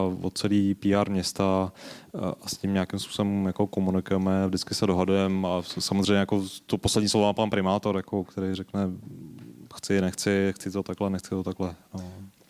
Vy jste ze stejného uskupení politického, je, takže jste víceméně vyladění, určitě vás eh, má jako pravou ruku na tyhle záležitosti eh, typu eh, Dobře, já myslím, že se dostaneme potom ještě debatě. Mě samozřejmě tady zajímá ta záležitost těch, těch soutěží ještě dále, těch témat konkrétních. Já teď já jsem vám chtěla říct příběh. Jo, jo. jako odpověď na tu otázku, co s těmi vybydlenými třeba partery budov, po vybudování nějakých obchodních center, protože to se v Pardubicích taky stalo, ale a všechno to vlastně souvisí s tím, co vy jste už tady všichni řekli, jak všemu jsem chtěla něco říct, že uh, my jsme měli v Pardubicích připravenou za toho mého prvního působení na radnici e, soutěž, vysoutěženou architektonickou na pěší zónu. E, poté e, se zrealizovalo developerskou soutěží Aficentrum neboli obchodní centrum a byl slyšet velmi hlasitý křik, že to vylidní tu osu v Pardubicích od nádraží na Perštínské náměstí a teď potažmo až k mlínům, což je Národní technická památka, eh, což jsou teda Vintrnicové mlíny, Gočárova stavba, takže poklad v Pardubicích. A ty obavy byly oprávněné, samozřejmě ta třída míru ještě více chátrala, nicméně pořád byla ta soutěž a když přijde období politiků, kteří naslouchají, tak uh, samozřejmě trvalo to hrozně dlouho, ale dokázalo se prosadit, že Eh, osvícená reprezentace přistoupila k tomu, že podle té soutěže se bude realizovat. A eh, nebála se vstoupit do toho, že se musí opravovat i takové věci jako infrastruktura, rozkopat to prostě na dlouhou dobu, eh, opravit infrastrukturu, nachystat to. A že na městě je na politicích ta odvaha, aby teda do té realizace šly na odboru hlavního architekta nebo hlavním architektovi a jeho týmu, je ta uh, energie uh, politikům tu vizi no vlastně podsunout často oni nechtějí, takže když je to období, že nechtějí, tak se to prodlužuje, realizuje se to těžko. Ale dospěla ta situace do toho, že se ta třída míru jako pěší zóna pomocí participace happeningu, kdy se třída míru zavřela pro veškerý provoz uh, aut a fungovala pro pěšáky, že se podařilo Eh, a dělali se pocitové mapy a vlastně do toho zadání už konkrétního projektu vysoutěženého z architektonické soutěže vstoupila participací veřejnost. Tím, že si to odžili, tu třídu míru a ta obava z toho, že Ježíš Maria, když tam nebudou trolejbusy a když tam nebudou jezdit ty auta, jak to bude, to, to ty obchody úplně zajdou. A samozřejmě není to pravda.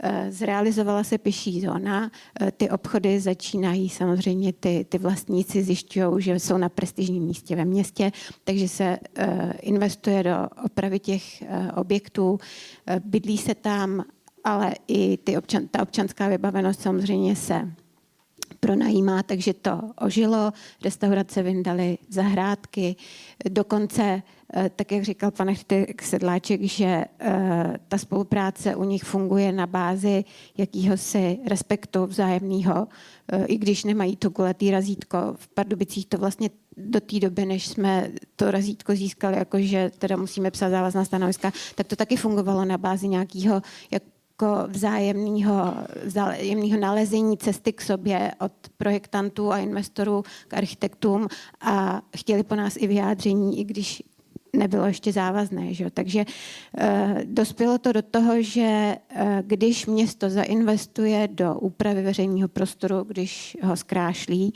tak to samozřejmě na sebe nabalí i to, že se ta laťka nějak nastaví a i ty soukromí investoři uh, jednak je to motivuje a jednak uh, si sobě vlastně přitáhnou zase klientelu, přitáhnou ten život do města, když je to přátelský pro pěšáky, to znamená pro děti, pro seniory, pro všechny ostatní. A ještě jsem chtěla něco k tomu říct, uh, že uh, samozřejmě ta obava, že to zachrání auta už eh, se mění a ty lidi chápou, že to v těch autech není tak, jak to bylo v Los Angeles. No, to, samozřejmě to, to je věčná, věčné téma, je potřeba si to vyzkoušet. Vy jste našli odvahu to udělat takovým dánským, gelovským Já jsem chtěla říct, způsobem. abyste přijeli do Pardubic a zdrželi se tam déle, než jste čekali nebo než plánujete. Aha. Uh, super. Eh, myslíte si, pane, archi... pane architekte Vltavský, že si může troufnout i Ostrava ve stavu dnešního malobchodu v centru trošku skorigovat vstup pro automobily? Tak mm, ten dotaz je poměrně složitý, podle mě. Ta odpověď není jednoduchá. Pardubice určitě vypadá jinak než Ostrava. Ostrava má, jestli se nepletu, největší pěší zónu Eh, v České republice, takže i, ten, i ta, ta doprava do, do toho centra je složitější, komplikovanější. Zkoušeli jsme studie, které ověřovaly, jak třeba tu dopravu omezit, jak, jak třeba zvětšit eh, pěší zónu, omezit znamená zvětšit zónu, nebo naopak eh, zatím se spíš řeší to, co centrum dneska trápí. My máme v centru, a je to teď taková odbočka na platné normy, které v České republice platí a, a zákon, stavební zákon, kdy máte na každý objekt určitý počet parkovacích stání, které musí ten objekt splnit. E, takže když se to přepočte jenom tím jednoduchým e, měřítkem, tak centrum města má v současné době deficit, jestli se nepletu, 3,5 tisíce e, parkovacích míst až do konce 7 do budoucna. Takže my musíme, kromě toho omezování, rozumím tomu, že eh, snížit dopravní zátěž centra, že to je samozřejmě důležité, ale musíme vyvážit tu potřebu nejenom pro ty eh, externí, řekněme, řekněme návštěvníky centra, ale hlavně pro ty, co tam bydlí. My tam máme bytové domy, ke kterým se dneska nedostanete a je to možná jeden z důvodů, proč proč se tam obtížně třeba hledá bydlení nebo proč lidi odcházejí z centra jdou na okraj města. Takže ta odpověď je složitá, ale určitě se o to musíme pokoušet. Zatím se takové pokusy dělají, uvidíme, jakým způsobem dopadnou. Uh-huh. Dobře.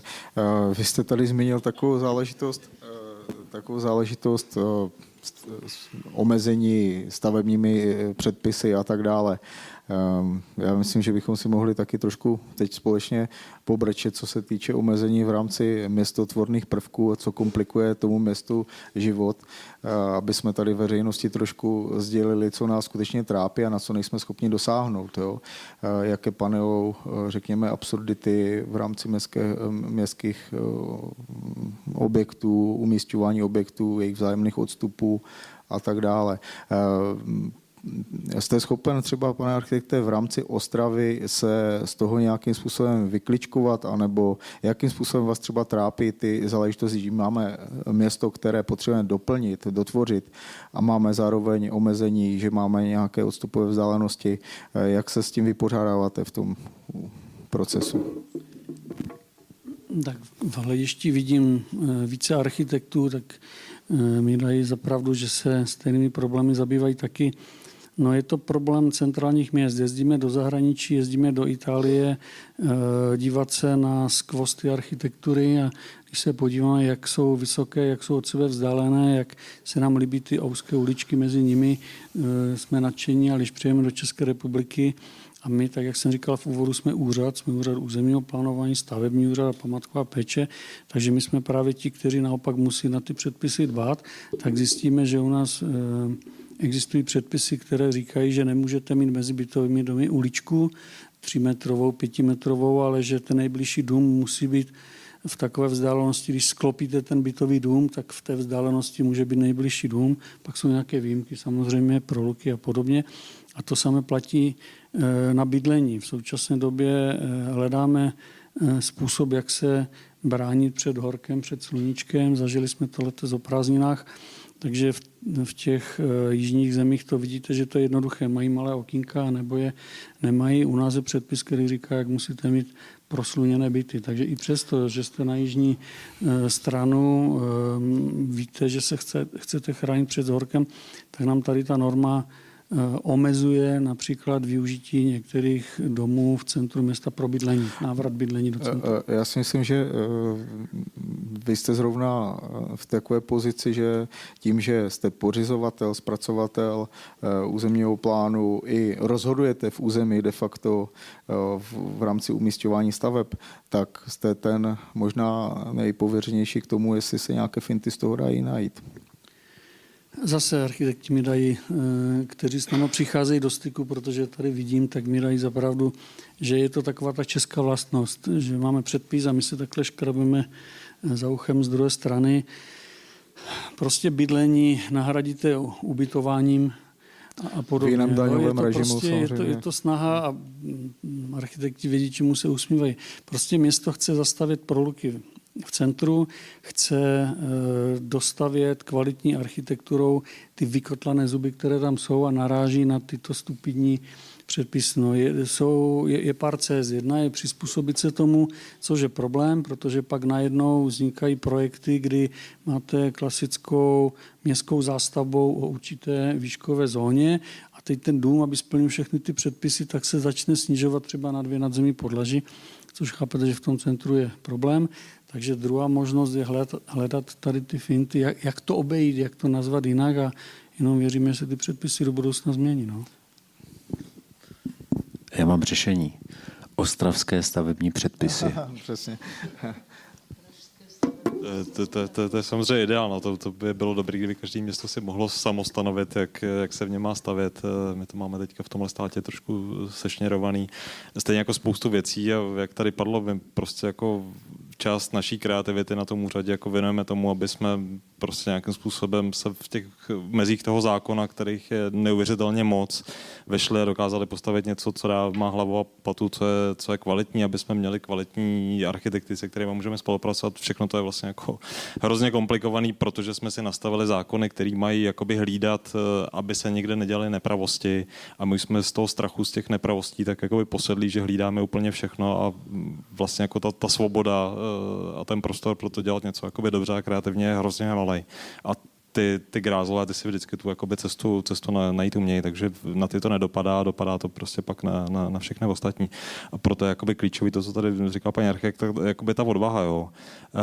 A tu nakonec stejně musí mít vždycky ty, vždycky ty politici, protože jako když chcete rozkopat nebo předělat jako kus města, tak zjistíte, že když to chcete udělat dobře, participaci, architektonickou soutěž, opravit sítě, tak je to projekt na třeba 6 let a to vlastně za to volební období nestihnete. To i když jako hned po volbách začnete připravovat, tak v nejlepším případě těsně před volbou to město celý rozkopete a ty lidi naštvete. Jo. Takže prostě pokud ten politik nemá tu vizi jakoby dlouhodobou, eh, tak se to nedá. A to samé jako s dalšíma věcma. Vím, jako kolik nás toho musí třeba vysadit pár stromů jako v ulici, protože prostě ty ulice jsou dneska plný sítí a ten veřejný prostor a tu jakoby kvalitu toho života v tom městě vlastně žádný zákon nehlídá, ale to, aby jako nad tou trubkou nic nerostlo, tak na to je hromada jakoby zákonů a předpisů a kontrolní úřady, který to hlídají. Takže vlastně nikdo pak zase nemá strach, nebo každý má pak strach dát na, na toto razítko, protože prostě nad ním je zase nějaký úřad, který ho hlídá. A protože jako jsme chtěli, aby ta ulice byla hezká, aby v ní byly stromy, tak nakonec jsme museli jako vzít na sebe tu zodpovědnost a říct, OK, tady uděláme nějaké opatření, které jako zamezejí tomu, aby tam rostly kořeny, ale my ty stromy potřebujeme zasadit tady a nemáme peníze prostě jako 20 milionů na to, aby jsme tady překopali sítě, protože to je oprava za 3-4 miliony. Uh, tak my to dáme nad to s nějakým opatřením, prostě, aby, aby ten, ty kořeny rostly a tady vám dáváme slovo, že jako ve chvíli, kdy prostě se tam něco stane, tak to město jakoby na svý náklady jako souhlasí s tím, že se ten strom porazí, vykope, že to, to město předělá. Ale vlastně byl to jediný způsob, jak, jak tam ty stromy dostat a je to jako o té odvoze vlastně těch politiků říct, jako jo, chceme to. Není taky na místě trošku vyvinout nějakou legislativní snahu ze strany třeba České komory architektů. Myslím si, že jsme tady všichni, eh, tuším, v komoře. Nevím, jak pan architekt Sedláček typu, že ten je asi možná jediný, eh, je v komoře možná nějaké jiné zahraniční. Jo, jak, jak se k tomu stavíte, když položím tuto chvoustivou otázku? Není potřeba už něco s tím dělat? Víme, jako lobisticky silnou pozici má ČKI to a ta komora architektů pořád trošičku jako má rezervy, bych řekl. Vyjadřete se k tomu osobně. Já zkusím zareagovat. Asi ta Česká komora architektů je to právě místo, které by mohlo tlačit na ty zákony. Aspoň se tak v současné době chová. Já jsem chtěl zareagovat na ty ostravské stavební předpisy. My jsme se o to pokusili, jako nenechali jsme to tak, ale tak, jak bylo řečeno, všechno je ošetřeno nějakým zákonem, nějakým předpisem, všechno máme perfektně v té republice podchyceno, no tak ten zákon dovoluje pouze pražské stavební předpisy, jiné města nemohou mít něco podobného. Tak to máme perfektně vydefinováno. K tomu, co dělá Česká komora architektů, tak my jsme měli takové období, kdy jsme shromažďovali všechny zbytečné a protiřečící si normy. Opravdu jsme si s tím dali práci. Jenomže nadřízený orgán Ministerstvo pro místní rozvoj musí spolupracovat. Když nechce spolupracovat, tak se nedosáhne ničeho. A několikrát jsme měli zkušenost, že když jsme se třeba kvůli tomu oslunění bytu a podobně dostali na určitou úroveň, že už by byli úředníci nalomení a spolupracovali by, tak nastaly volby a nastoupili tam noví. Tak, že by Česká komora architektů neměla snahu, tak to má, ale opravdu je to složité.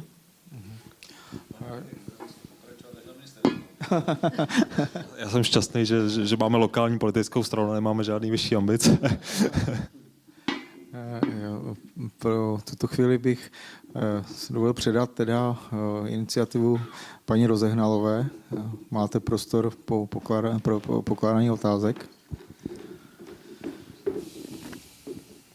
Takže se hlaste a já se budu snažit registrovat to pořadí, jo? Jestli teda máte někdo nějaký dotaz, tak eh, jsem s ním. Já jenom asi navážu, to je spíš taková řečnická otázka, když se, když zůstaneme u té legislativy, ať se mezi tím ostatní rozmyslí, jako co chce se zeptat. Eh, to se asi moc nedá vyrábět nějaký strategický plán v takové legislativě.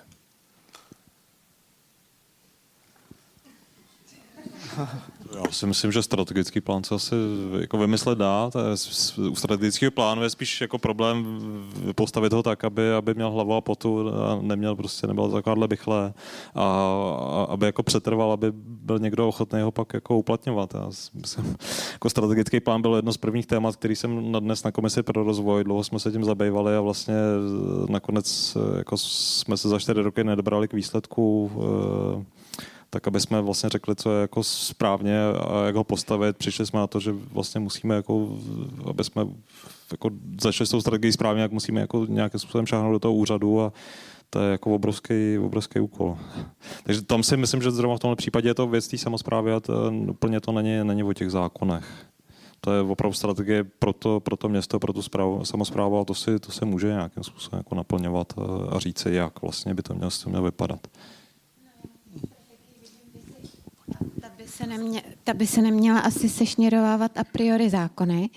A trošku jsem takový záškodník tady v té diskuzi, že si říkám, že já totiž, když píšu vlastně ty závazné stanoviska a když člověk jako pod tíhou té hrozný zodpovědnosti, že fakt to musím vyprecizovat, aby to nikdo nemohl napadnout, nebo když to napadne, takže vyhraju, tak eh, si říkám, jestli pro architekta vlastně není, uh, nejsou ty limity o to větší motivace vymyslet něco chytrýho a ne jít na to tím českým přístupem to nějak jako vohnem. Ale naopak jakoby jít tou cestou čistou, tak je tady nějaký zákon a já vždycky nakonec dospěju k tomu, že je to vlastně dobře, že je to tak nastavený ty pravidla. Takže uh, jest, jestli bychom se neměli na ty normy a, a ty zákony, jakoby, které jsou uh, životem proskoušený um, a v, ve většině případů vlastně jako, že jsou dobře a platí, tak jestli bychom neměli k tomu jít jako z strany. To nevím tak filozoficky jako velkolepě uh, pojmenovat, ale, ale jako jako tak, no. Já teda s tím nesouhlasím. A to proto, že v Kalifornii je taky jeden stavební zákon, ale každý město, jako jakýkoliv velikosti, ono si třeba nenapíše svůj vlastní stavební zákon, ale vymění tam ty stránky.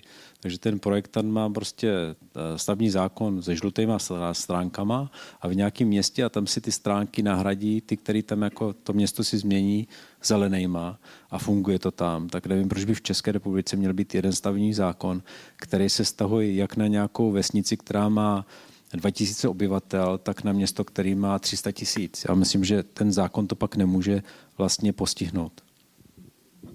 Jo, já se, jako vám zavedím tenhle pozitivní přístup, uh, nebo pohled, pohled na tu věc. Uh, já, jako moje zkušenost naopak je, že a bylo to třeba jako v tom minulém období, kdy ještě teda dávali ty závazní stanoviska, ty, ty stavní úřady, uh, že tam je opravdu jakoby to technokraticky prostě, co je co říká zákon a, a, a co ne a co, co může být napadnutý, nemůže a podle toho jakoby rozhodujeme, že jo? A pak vznikly jako třeba to, co rozhodoval náš, náš stavební úřad jako škola v Kamenech Žehrovicích, která prolítla všema médiem asi před rokem.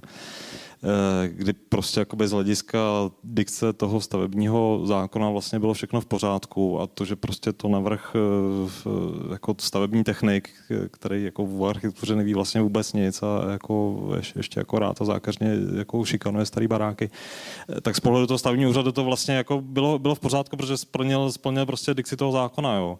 A to, co my vlastně jako by, bychom chtěli, aby, aby ty věci byly jako hezký, krásný, dávaly smysl, tak to v těch zákonech vlastně nikde nikde jakoby napsaný není. Jo? A naopak v mnoha, v mnoha ohledech tomu, tomu spíš jako brání, než že by to podporovali. Jednalo se o to zateplení. Jo, jo. jo. Já zkusím ještě zareagovat. My jsme teda úřad, jak jsem říkal, těch stanovisek, které se tady zmiňují, my za rok musíme vydat asi 7 až 8 tisíc, abyste věděli, čím ten odbor je zatížení. Jsou to památkáři, je to úřad územního plánování, je to stavební úřad, takže je to zhruba 7 až 8 tisíc takových stanovisek, abyste věděli, v čem ta práce je, ale skutečně strategický plán není, to, to je vize, to je někdo, někde nahoře, protože těch plánů je několik typů. Je strategický plán, pak ten se promítá do územního plánu, pak se jde do regulačních plánů a až se jde dolů, takže ten strategický o normách není. Jo. Ten územní plán jako takový už se první začíná ohánět trošku paragrafy, ale máme v Ostravě, nevím, jak je to v jiných městách, v jiných městech, Eh, máme snahu číst ty zákony trochu jinak. Ne, že bychom si upravovali, to ne, ale pracujeme i v územním plánu s právníky a právníci nám vysvětlují, že není správné číst ty paragrafy po těch větách, tak jak je to tam uvedeno, ale že je potřeba ten zákon přečíst celý, pochopit ho, proč vznikl, co je jeho smyslem, pak použít hlavu, říkám to možná zjednodušeně, selský rozum a ty paragrafy použít jenom pro odůvodnění toho mojeho nebo onoho rozhodnutí. Takže se snažíme tímto způsobem pracovat i s těmi dokumentacemi pro územní řízení. Musím říct, že se nám to daří, ale je to každodenní boj, jak s těmi úředníky, kteří to stanovisko dávají, samozřejmě, protože oni mají tendenci se opřít do ten paragraf, ocitovat ho a mají, a mají vyřízeno, kdežto, když se to snažíte vysvětlit jinak, tak eh, máte o to větší problém to odůvodnit, protože nad váma je krajský úřad, který vám při přeskumu takové rozhodnutí zruší a je to stále dokola, je to nepříjemné, jsou za to nějaké sankce, dokonce rozhodují o tom soudy, takže se do toho nikomu nechce. Ale podle mě ta, ta cesta je používat zdravý selský rozum, tak jak jsme se učili na škole a ty paragrafy k tomu použít, ale je to to nejtěžší, co je. Další dotaz, jestli má někdo? A pojďme teda do té Ostravy trošku. Tady je? Tady? Ještě nevíte? Že že ne, nemusíte. Já bych se ještě vrátil k tomu tématu té participace té veřejnosti, protože podle mě je to alfa omega celého tématu. Eh, závidím panu architektu Sedláčkovi, protože podle všeho, eh, já myslím, že to jde po takových dvou linkách. Eh, jedna je s klesající velikostí města participace drasticky klesá, takže Brno na tom dobře. A druhá s politickou pluralitou klesající, ta participace klesá ještě rychleji. Takže na tom Brno taky dobře.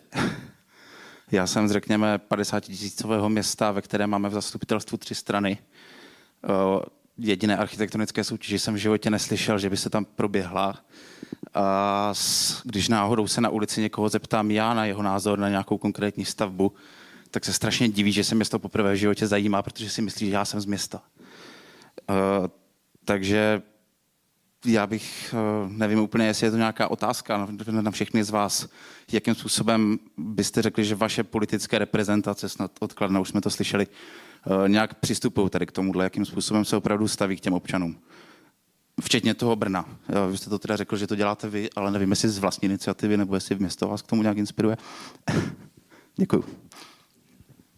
Já mám začít? No tak my máme pěti koalici, eh, z toho jsou vlastně tři úplně nové strany, protože tam máme jako ANO, který je nový, pak tam máme eh, Žít Brno, i Piráti tam předtím nebyli, takže tím se ta situace úplně změnila a myslím si jeden z hlavních důvodů, proč eh, chtěli založit tu kancelář, byla participace, takže tam ta, ta je. Taky ještě musím říct, mám výhodu, že v Brně máme těch 60 nebo 80 tisíc studentů, to taky jako úplně změní atmosféru toho města. Že každý, já nevím, pátý je student, takže ti se vlastně zajímají o tyto věci. A, takže ten, ta participace jako nebyla a, jako od nás, ale skutečně půvci, teda, pocházelo to od té současné a, koalice. V Pardubicích je to z energie a uh, iniciativy a odvahy odboru hlavního architekta, uh, kdy při tvorbě zadání si vždycky nějakým uh, PR uh, komunikací uh, zorganizuje workshopy, kde přijde různé množství lidí, to je pravda, ale nějaký výstupy z toho lze akceptovat pro tvorbu nebo dodělání, doplnění zadání jednotlivých projektů, ať už pro soutěžení, anebo nějakých konkrétních projektů, který třeba jsme stavu zpracovat sami. Ačkoliv nejsme e, příspěvková, nejsme jakoby zpracovatelé a na územní plán si kupujeme zhotovitele. A, a eh, jsou, jak už jsem říkala, různý období různých politických garnitur, jak k té participaci přistupují, jestli je zajímá, nezajímá, nebo se jí dokonce někteří účastní a jak jsou schopní naslouchat. Tak teď za nás, my to máme trošičku jinak, stále opakují jsme úředníci, takže ten úřad jako takový eh, s tou veřejností eh, moc diskutovat nemůže, protože má stanovené nějaké postupy, nějaké správní řízení, ale eh, odpovím spíš za město. Doufám, že to neřeknu špatně, protože já sám město nejsem. Já mám za to, že toto volební období se obrovským způsobem snaží posunout právě tu diskuzi s občany. V těch minulých volebních obdobích taková snaha nebyla z veřejnosti se nediskutovalo, takže dnes u nás jak přes webové stránky, tak přes další média eh, předpokládám ostravené vnímají, že ta participace nebo ta snaha o tu participaci je poměrně obrovská, eh, že tam je obrovský kus práce posunu, ale myslím si, že tak, jak říkal pan architekt Sedláček, že budeme muset diskutovat ještě i o jiných tématech, než o kterých se diskutuje, ale mám za to, že se o to město snaží, i se snaží poctivě a že ten posun tam je znát. Myslím si, že to Ostraváci vidí. A já k tomu malou poznámku. Mluvili jsme před chvilkou o tom strategickém plánu, tak tam to máme, že? Tam už se nám to podařilo zahrnout a je to jedním z úkolů, jak to rozvíjet. Ještě možná jste říkal alfa omega participace. Eh, já si myslím, že ve chvíli, kdy jako na té radnici sedí lidi, kteří chtějí jakoby kvalitní architekturu, nebo takhle, ta participace není cestou jako k co nejlepšímu řešení, podle mě, nebo k co, k co nejlepší architektuře, to je asi vede jinudy, ale eh, je podle mě cestou k tomu, aby ty lidi se začali víc jakoby zajímat o to okolí a více toho vážit a ve chvíli, kdy se tam něco, něco stane, tak to jako vezmou za svým mnohem líp, než, než když eh, se ty věci stanou bez té participace. Jo, ale jako ta zkušenost, já nevím, jaká je z ostatních měst, u, u nás je to tak jako 2 až 5% lidí, který, který se zajímají a chodí na takovýhle akce, tak eh, to je to asi podobný. No.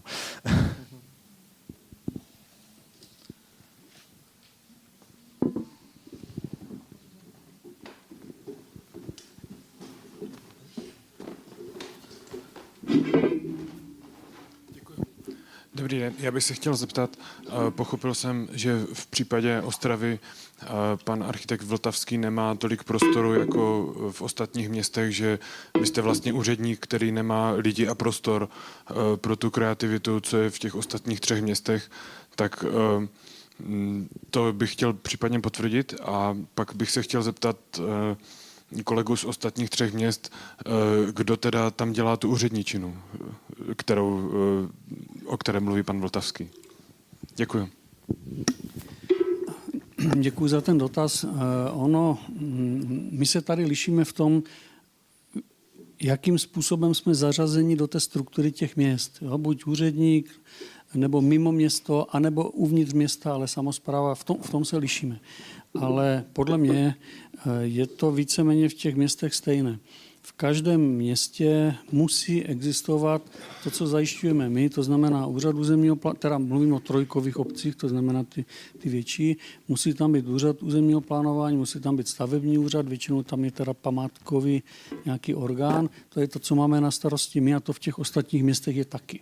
Oni se liší tím, že kromě toho mají ještě bokem použiju výraz bokem, pod samozprávou města, může to být třeba přímo pod primátorem města, toho městského architekta, který má tu možnost se k těm problémům vyjádřit, řekněme, svobodněji, bez ohledu na ty platné předpisy. Takže u nás je to tak, že my bychom, aspoň se takhle s vedením e, už pár let občas bavíme, že by něco takového v Ostravě vzniknout mohlo taky. Eh, díváme se taky do těch měst, kde už něco podobného existuje, ať už je to IPR nebo Brno.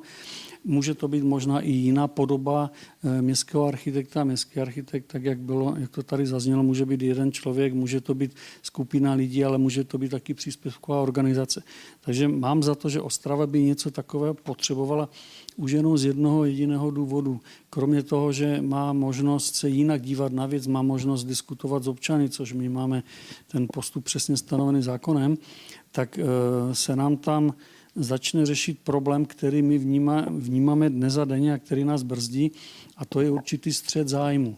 Jo, ten, ten městský architekt má možnost, já dám příklad, navrhnout anebo zorganizovat soutěž pro nějaký třeba stadion.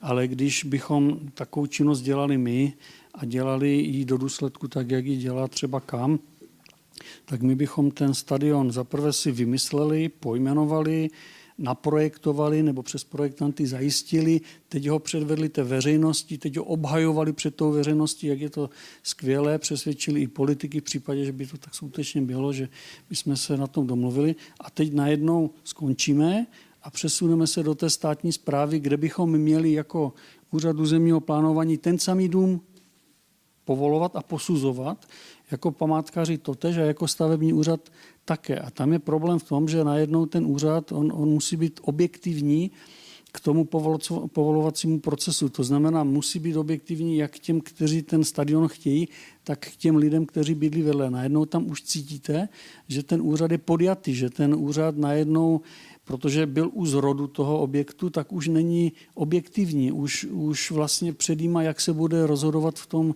dalším správním řízení. Tak to je důvod, proč já si třeba myslím, že by taková pozice na území města, ať už je jakákoliv, jakákoliv měla být. Je to pozice, která pomůže třeba tomu městu v rámci územních řízení se zapojovat aktivně do toho povolovacího procesu. Protože u nás se taky ne, ne, nemálo stane to, že jsme správní orgán, který se rozhoduje, ale současně našeptáváme tomu městu, jak se má v tom eh, správním řízení chovat a už jsme zase v nějaké dvojaké pozici. Takže eh, ta moje odpověď je, že v těch ostatních městech to, co máme my, Eh, to znamená úřad a těch úředníků tam zase není tak málo, byť, byť na tu konkrétní práci jsou třeba vyčlení tři, tak oni je tam mají taky. Ale toho městského architekta mají postaveného v jiné pozici a to jim pomáhá. Podle mě jim to pomáhá. Ale určitě zase mají svoje slabiny jiné. Jak jsem mluvil o tom střetu zájmu, tak zatím se to všemi judikáty eh, potvrzuje, že k tomu střetu zájmu systémově nedochází. Nejedná se o tu systémovou podjatost. Eh, jinak by to samozřejmě vedlo k rekodifikaci celého, celého, celé naší veřejné zprávy. Takže, ale cítíte, když se nad tím zamyslíte, že když eh, někdo prostě má pod svou památkovou péči a jedná se o nějaký městský objekt a památková péče je samozřejmě honorována z příspěvku státního jiného, ale zároveň nějaké odměny, prémie, všechno jsou ve struktuře magistrátu, takže určitě nějaké problémy, otazníčky tam vyskakují.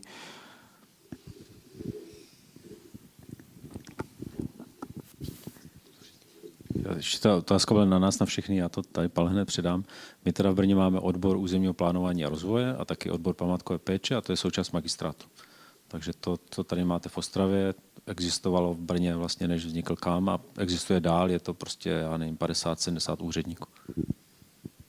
No a u nás, jak jsem říkala už na začátku, je i státní zpráva, i samozpráva pod jedním vedoucím odboru hlavního architekta. Paní vedoucí je z mýho pohledu spíš vlastně manažer, komunikátor s uh, vedením města. Uh, já pracuji teď jako pořizovatel, čili státní zpráva, ale stejně eh, s kolegy z té koncepce, kteří nevydávají závazný stanoviska, vydávají jenom vyjádření, tak eh, spoustu tý, těch svých stanovisek za pořizovatele, čili úřad územního plánování, stejně s nimi konzultuju, protože ta práce eh, na odboru je týmová, není to individuální názor, je to vždycky nějaký koncenzus, takže takhle to v té struktuře naší funguje. No, eh, u nás je to podobné, samozřejmě v tom město je samozprávu, státní zprávu, tu státní zprávu je odbor stavební, který dělá to stavební právo, vydává územní, územní rozhodnutí, stavební povolení, má pod sebou památkovou péči. Ještě to máme tak komplikovaný v téhle zemi, že jsou ještě speciální stavební úřady, znamená na odboru dopravy stavební úřad, který rozhoduje dopravní stavby, na odboru životního prostředí vodohospodářský úřad, který vydává, vydává eh, tahle ta rozhodnutí. A pak máme oddělení architektury územního plánování rozvoje města, které má v sobě tu osobu toho pořizovatele i pro eh, okolní obce, přes obce, obec působností, vydává závazná stanoviska tohle, teď podle, podle novely stavebního zákona.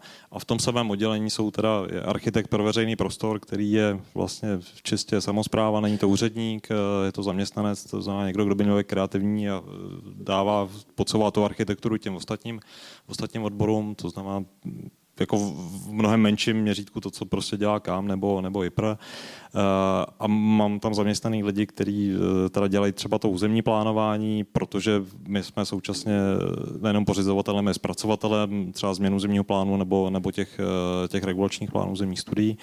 Takže tam jsou lidi, kteří zase nejsou úředníci, jsou zaměstnanci a, a, a kreslí to a pak máme nějaký lidi na dohodu, kteří jsou zase, zase jako vlastně zaměstnanci a nějakým způsobem pracují a mezi tím tam tak jako, jako vlaju nebo proplouvám já a částečně vlastně jako v, plním tu roli toho městského architekta skrz třeba tu funkci toho mm, předsedy komise pro rozvoj, kde je zase x jakoby úředníků z různých oborů, který se nějakým způsobem jako starají o to město, nejsou to jenom architekti. Uh, takhle je, to nějak jako, jo, a je to hodně jako, teda jako personálně navázaný, jako ve chvíli, kdy tam prostě jako nebude na tom, na tom úřadě uh, takovýhle radní, uh, který jako i v té radě pak může jako dobře jako vysvětlovat některé věci nebo se vyjadřovat k těm, těm majetkům.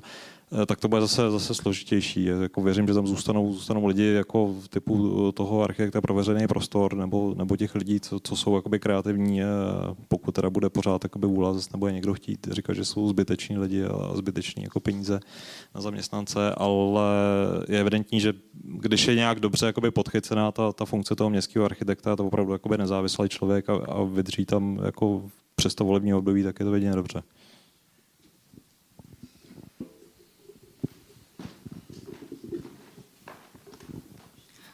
Zuzana Bajkerová, dobrý večer. Já mám e, dvě otázky na pana architekta Sedláčka. První, vy říkáte, že město vás podporuje a jakýmsi způsobem z pravidla, řekněme, potvrzuje to, co, s čím přicházíte. Mě by zajímalo, jestli toto se dá říct i potom, když přicházíte na jednotlivé městské obvody, protože, nebo tam jsou městské části v Brně, jestli ta spolupráce je s nimi stejná, anebo je to podobný styl participace, jako potom aplikujete směrem k občanům, jak to máte uh, podchycené. A ta druhá otázka uh, je právě, uh, řekněme, k tomu výkonu té státní zprávy poté, kdy zase město něco potvrzuje, ale otázka je, jestli to, co navrhujete, potom i na to ten štempel v podstatě je vydán, nebo se to mění, posouvá a jak se s tím pracuje. Děkuji. No my teda nejsme poradní orgán městských částí, ale zase jsme to pojali tak, že nejprve jsme teda navštívili všechny městské části, eh, jak stavební úřady, tak vlastně ty politiky, tak jsme to objeli, to teda docela trvalo, tak jsme se vlastně jeli představit a taky, abychom je poznali. A snažíme se teda, eh, takže oni o nás ví, my je taky třeba známe, a, ale snažíme se tomu vyhýbat a, jako k tomu vyjadřování, protože a, jako my nemůžeme řešit všechno. Jo. A, takže uh, skutečně se děláme to, uh, ty celoměstské věci. Jo, samozřejmě si to máme za povinnost a pak si vybíráme věci, které za to stojí. Ale jako na nás uh, za prvé lidi si jako myslí, že uh, ti lidi, kteří nikdy neuspěli, tak to zkouší ještě u nás. A za druhé, jako lidi si myslí, že můžeme zachránit všechno třeba, že se vyměňují okna, aby neměli plastový. Jo. Takže uh, něk, Někdy do toho vstoupíme v těch městských částech, ale většinou se tomu snažíme bránit, protože to zabírá strašně moc času. To jako nejde jenom napsat jako eh, stanovisko, ale pak se to stanovisko musí obhajovat, třeba se musí participovat, takže eh, děláme to skutečně jenom pro Brno. A ta druhá otázka byla, eh, no to je tak, že spousta rozhodnutí je na radě města Brna a my vlastně ty materiály pro tu radu připravujeme, pokud jsme požádáni, No a většinou to eh, projde tak, že eh, to naše odborné stanovisko, které oni potřebují, tak oni ho podpoří, to znamená, je součástí usnesení, usnesení rady. Eh, většina věcí se teda řeší v radě, některé jdou i do zastupitelstva, ale těch je skutečně málo. Takže ta rada, ještě se nám jako nikdy nestalo, že by ho zamítli. To se třeba stane, že se rozhodnou, že ho neschválí takhle a musíme to projednat, protože těch stran je jako pět, eh, těch eh, koaličních, takže já to s nimi dopředu se všema neprojednávám, ale stane se, že se to stáhne z programu a pak to musím prostě, no, musíme, a nechci mluvit jenom já, to probereme s tou stranou koleční, které tam na to něco vadí a najdeme nějaké řešení, které nakonec vyhovuje všem. A ještě chci říct, tam je taky důležitá věc, že my totiž ani nejsme předkladatelem toho materiálu, protože nejsme součástí magistrátu předkladatelem toho materiálu. My ho připravíme, ale pak předkladatelem je většinou jako náměstek pro rozvoj, který to taky může změnit. Ale zatím to funguje tak, že se s nimi vždycky vlastně domluvíme, a, ale je to, myslím si, i to skutečnou koalicí, že ta koalice je, ještě tam KDU ČSL v podstatě je nová a všichni mají zájem, ta, aby to takhle fungovalo. Jako, a, není tam prostě nějaké vazby na developery a tak dále, takže naopak od nich je ještě tlak, aby třeba ty stanoviska byly ještě, nechci říct, striktnější, ale aby ještě víc bránili nebo zastupovali to město, ten městský zájem. Eh, eh, eh, rozumím. Mně šlo o to, když tady vlastně pan architekt Vltavský říkal, že jakoby může potom docházet k takové té, řekněme, kolizi mezi, mezi tom, že jako představujete nějaký návrh a následně jako státní zpráva ho vlastně máte jako na něj dát razítko.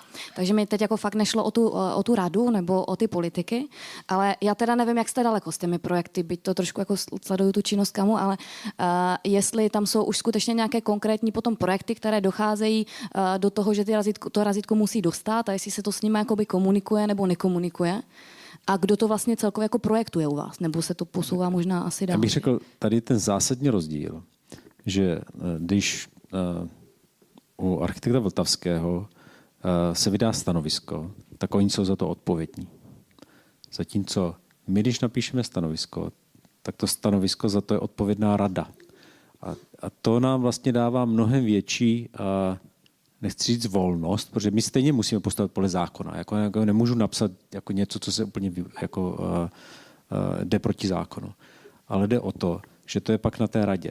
A tím pádem ten přístup i těch zaměstnanců, ne, že si na to, za to nebereme odpovědnost, ale prostě vemte si, že někdo je úředník nebo úřednice, která je tam prostě 30 let a už prošla spousty tlaků na ní byly jako eh, vytvářeny, tak ona to prostě, eh, dejme tomu, řeší bezpečně, bych to řekl. Ale to u nás zaprvé, my tam ty lidi máme dva roky nejvíc, jo? anebo tam máme eh, třeba úřednice, který u nás chtěli pracovat, protože právě chtějí psát ty stanoviska. A ještě k tomu je to tak, že ta odpovědnost je nakonec na radě, ne že bychom jako ji nechtěli, ale je to na nich. No, takže pro nás je to mnohem jednodušší než pro něho. Já vám řeknu, třeba ve stavním zákonu je napsaný, že se musí respektovat charakter území. Představte si, že jste úřednice a teď je pro, proti vám nějaký uh, prostě developer, který tam má za miliardu uh, investici, chce stavět a vy napíšete, že to neodpovídá charakter území. To není jen tak uh, jako jednoduše obhajitelný. Pro nás je to mnohem lépe obhajitelný, protože jsme vlastně nová instituce, jsme všichni architekti, a, že já, já mu to jako ani nezávidím, nebo nezávidím, protože on je úplně v jiné, nebo v jiné pozici. Jo. A, a myslím si, že to byl ten jeden z hlavních důvodů, proč to město nás zřídilo, že můžeme ty stanoviska takhle vykládat e, nebo psát. Jo. A zatím to tak funguje. Můžu, můžu na to ještě zareagovat. E, i u nás e, ta samozpráva těm architektům naslouchá. Takže my tady stále zmiňujeme samozprávu, ale zatím jsem nezareagoval, že by pokud si politici takovou funkci zřídí, že by jí nenaslouchali, že by se naradili. To, to myslím, že funguje. Já jenom e, zkusím dát příklad to, co říkal tady pan architekt Sedláček. Proč je rozdíl, když ten městský architekt je pod tou samozprávou a, a ten druhý, dejme tomu, ten úřad územního plánování. U nás se občas stane, že když dáváme stanovisko jako úřad územního plánování nebo jako památkáři, tak musíme ten záměr potvrdit, protože není v rozporu s žádným předpisem.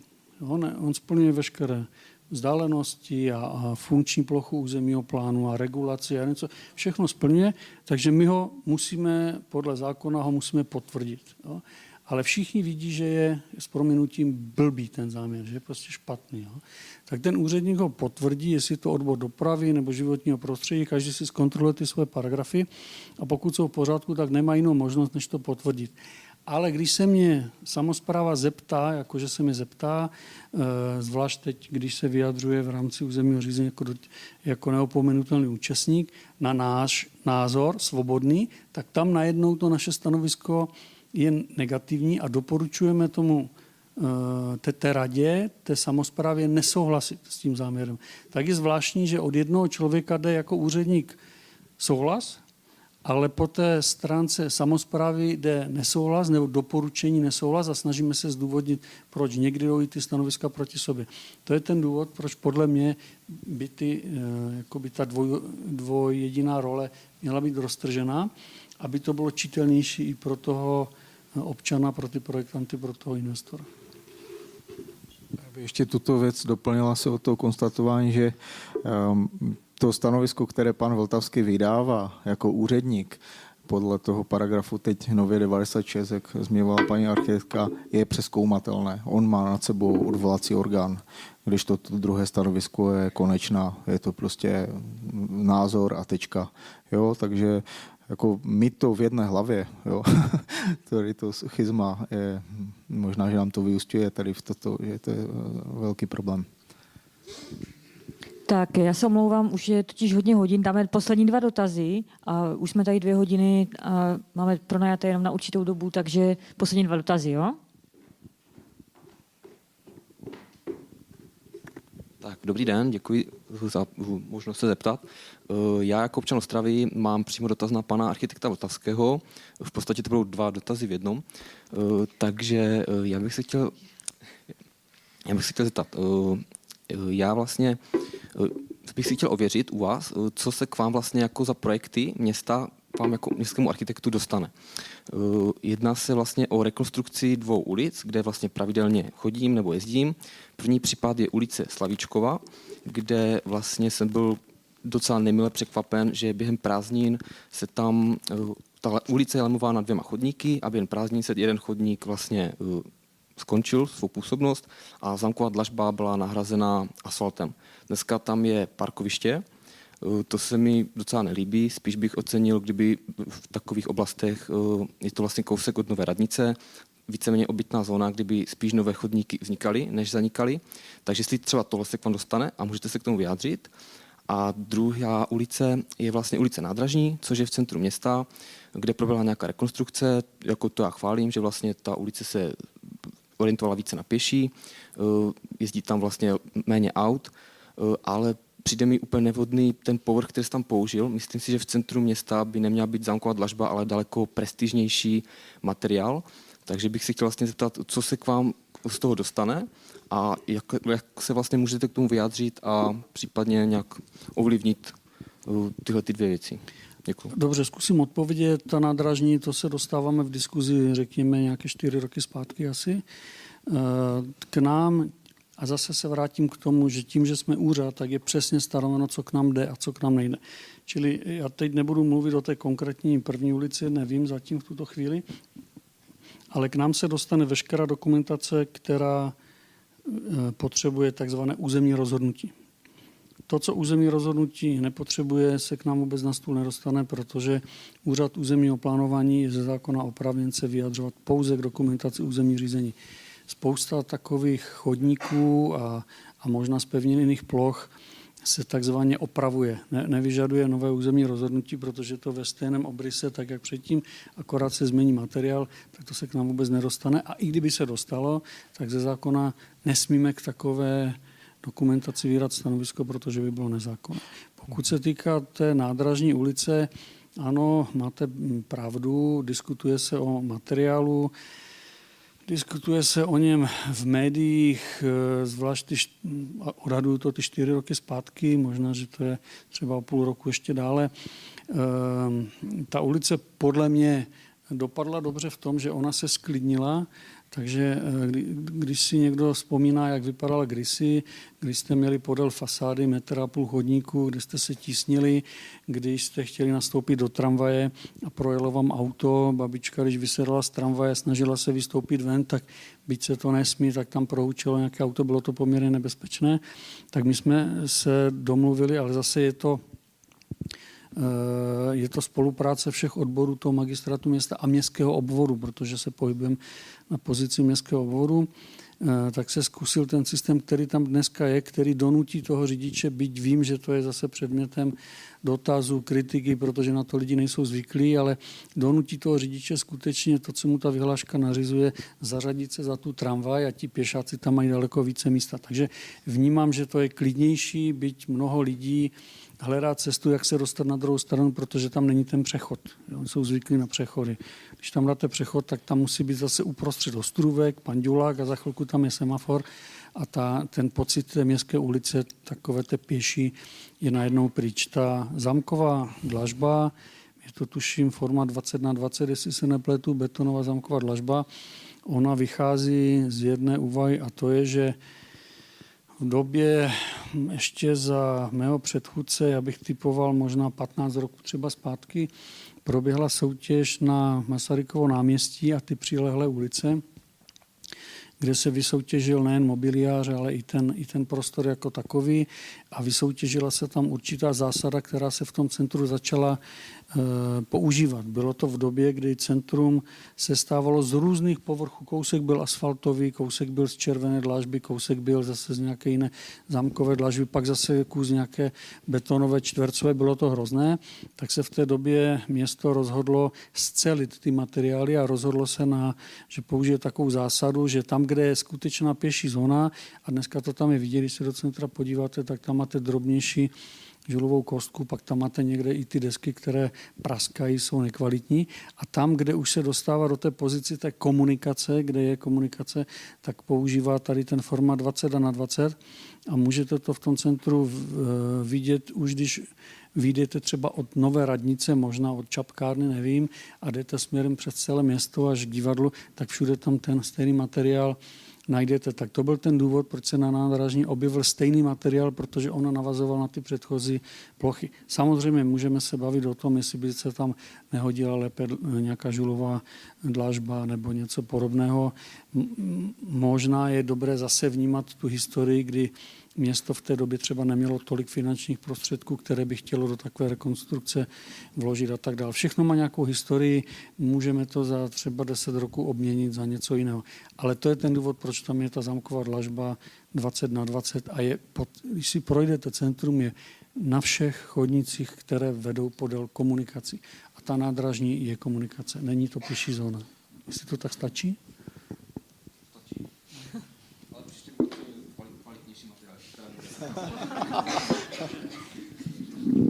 Také se omlouvám, ale poslední dotaz, tak pro takové ty nesmělé tady už máme jednoho. Já bych se chtěla zeptat, eh, jaký máte názor na projekt Refil a jakým směrem by to mohlo ovlivnit Ostravu? Jestli to má vůbec nějaký potenciál?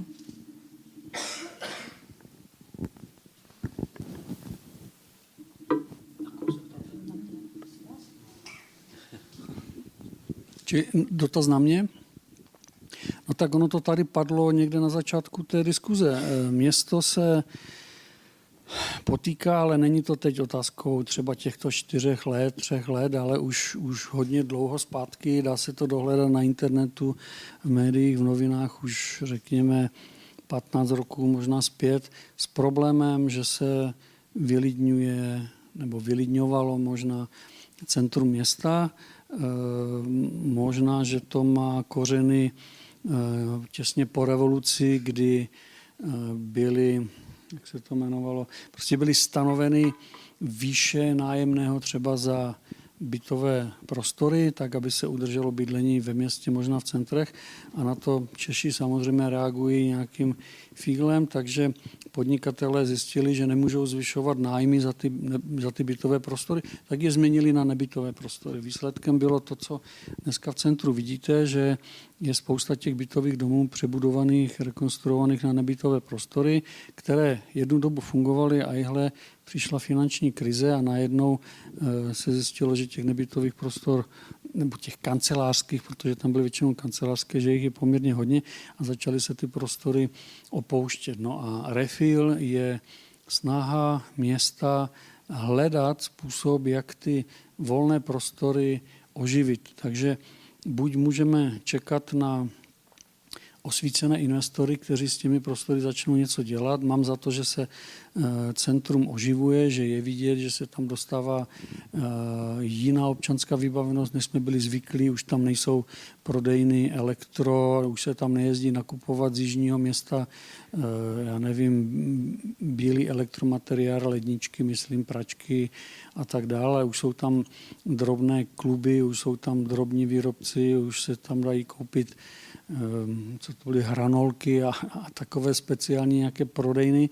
A město se v tomu snaží pomoct tím, že hledá způsob, jak by mohlo na pomoc nastartovat vyplnění těch, těch volných prostor. To je refil. Myslím si, že to je jedna ze snah, kterou je třeba určitě vyzkoušet. A myslím, že se teď jeden z těch prostorů otvírá, jestli se nepletu, že tam má být eh, nějaké, nějaké využití pro kultur, pro kultur, myslím. Ale je třeba v tom pokračovat a vyzkoušet to. Není, e, taky je třeba říct, že to město se učí. My jsme nikdy přece takovou situaci nezažili, takže se to učí. Na něco se podaří, něco trvá déle, ale určitě je třeba to zkoušet. Mě tak napadá během toho ještě se zeptat na tu věc, která s tím trošku souvisí. Myslíte si, a, zeptat, a využil bych, že je tady pan architekt Sedláček, e, Myslíte si, že není že na místě držet nějaký strategický bytový fond ve vlastnictví města, aby vyvažovalo různé odlivy a přílivy a prostě fungovalo nějak v této věci perfektně? Prvně máme, myslím, 11 nebo 15% bytového fondu ve vlastnictví města a chceme to udržet. Dokonce jsou snahy to zvýšit. Město hledá možnosti výstavby bytů, protože město vlastní pozemky, ale samozřejmě to město stavět nechce, protože to město to neumí, tak v Brně se hledají vlastně možnosti, jak by mohlo město prostřednictvím investorů stavět další městské byty, ale myslím si, že jako těch 15%, maximálně 20% to je cílem, ale město určitě nechce snižovat ten počet e, městských bytů. V Americe něco takového asi není, že?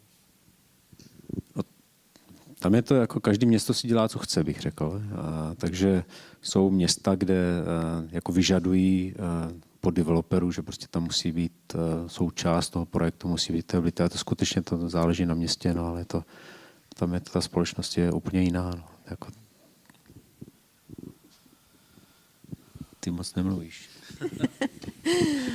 Takže vidím tady... Ne, pardon, je, to, ne, to bych ne, si ne, nevzal ne, na svědomí. Teď bych se do toho asi nutila. Teď to je na vás.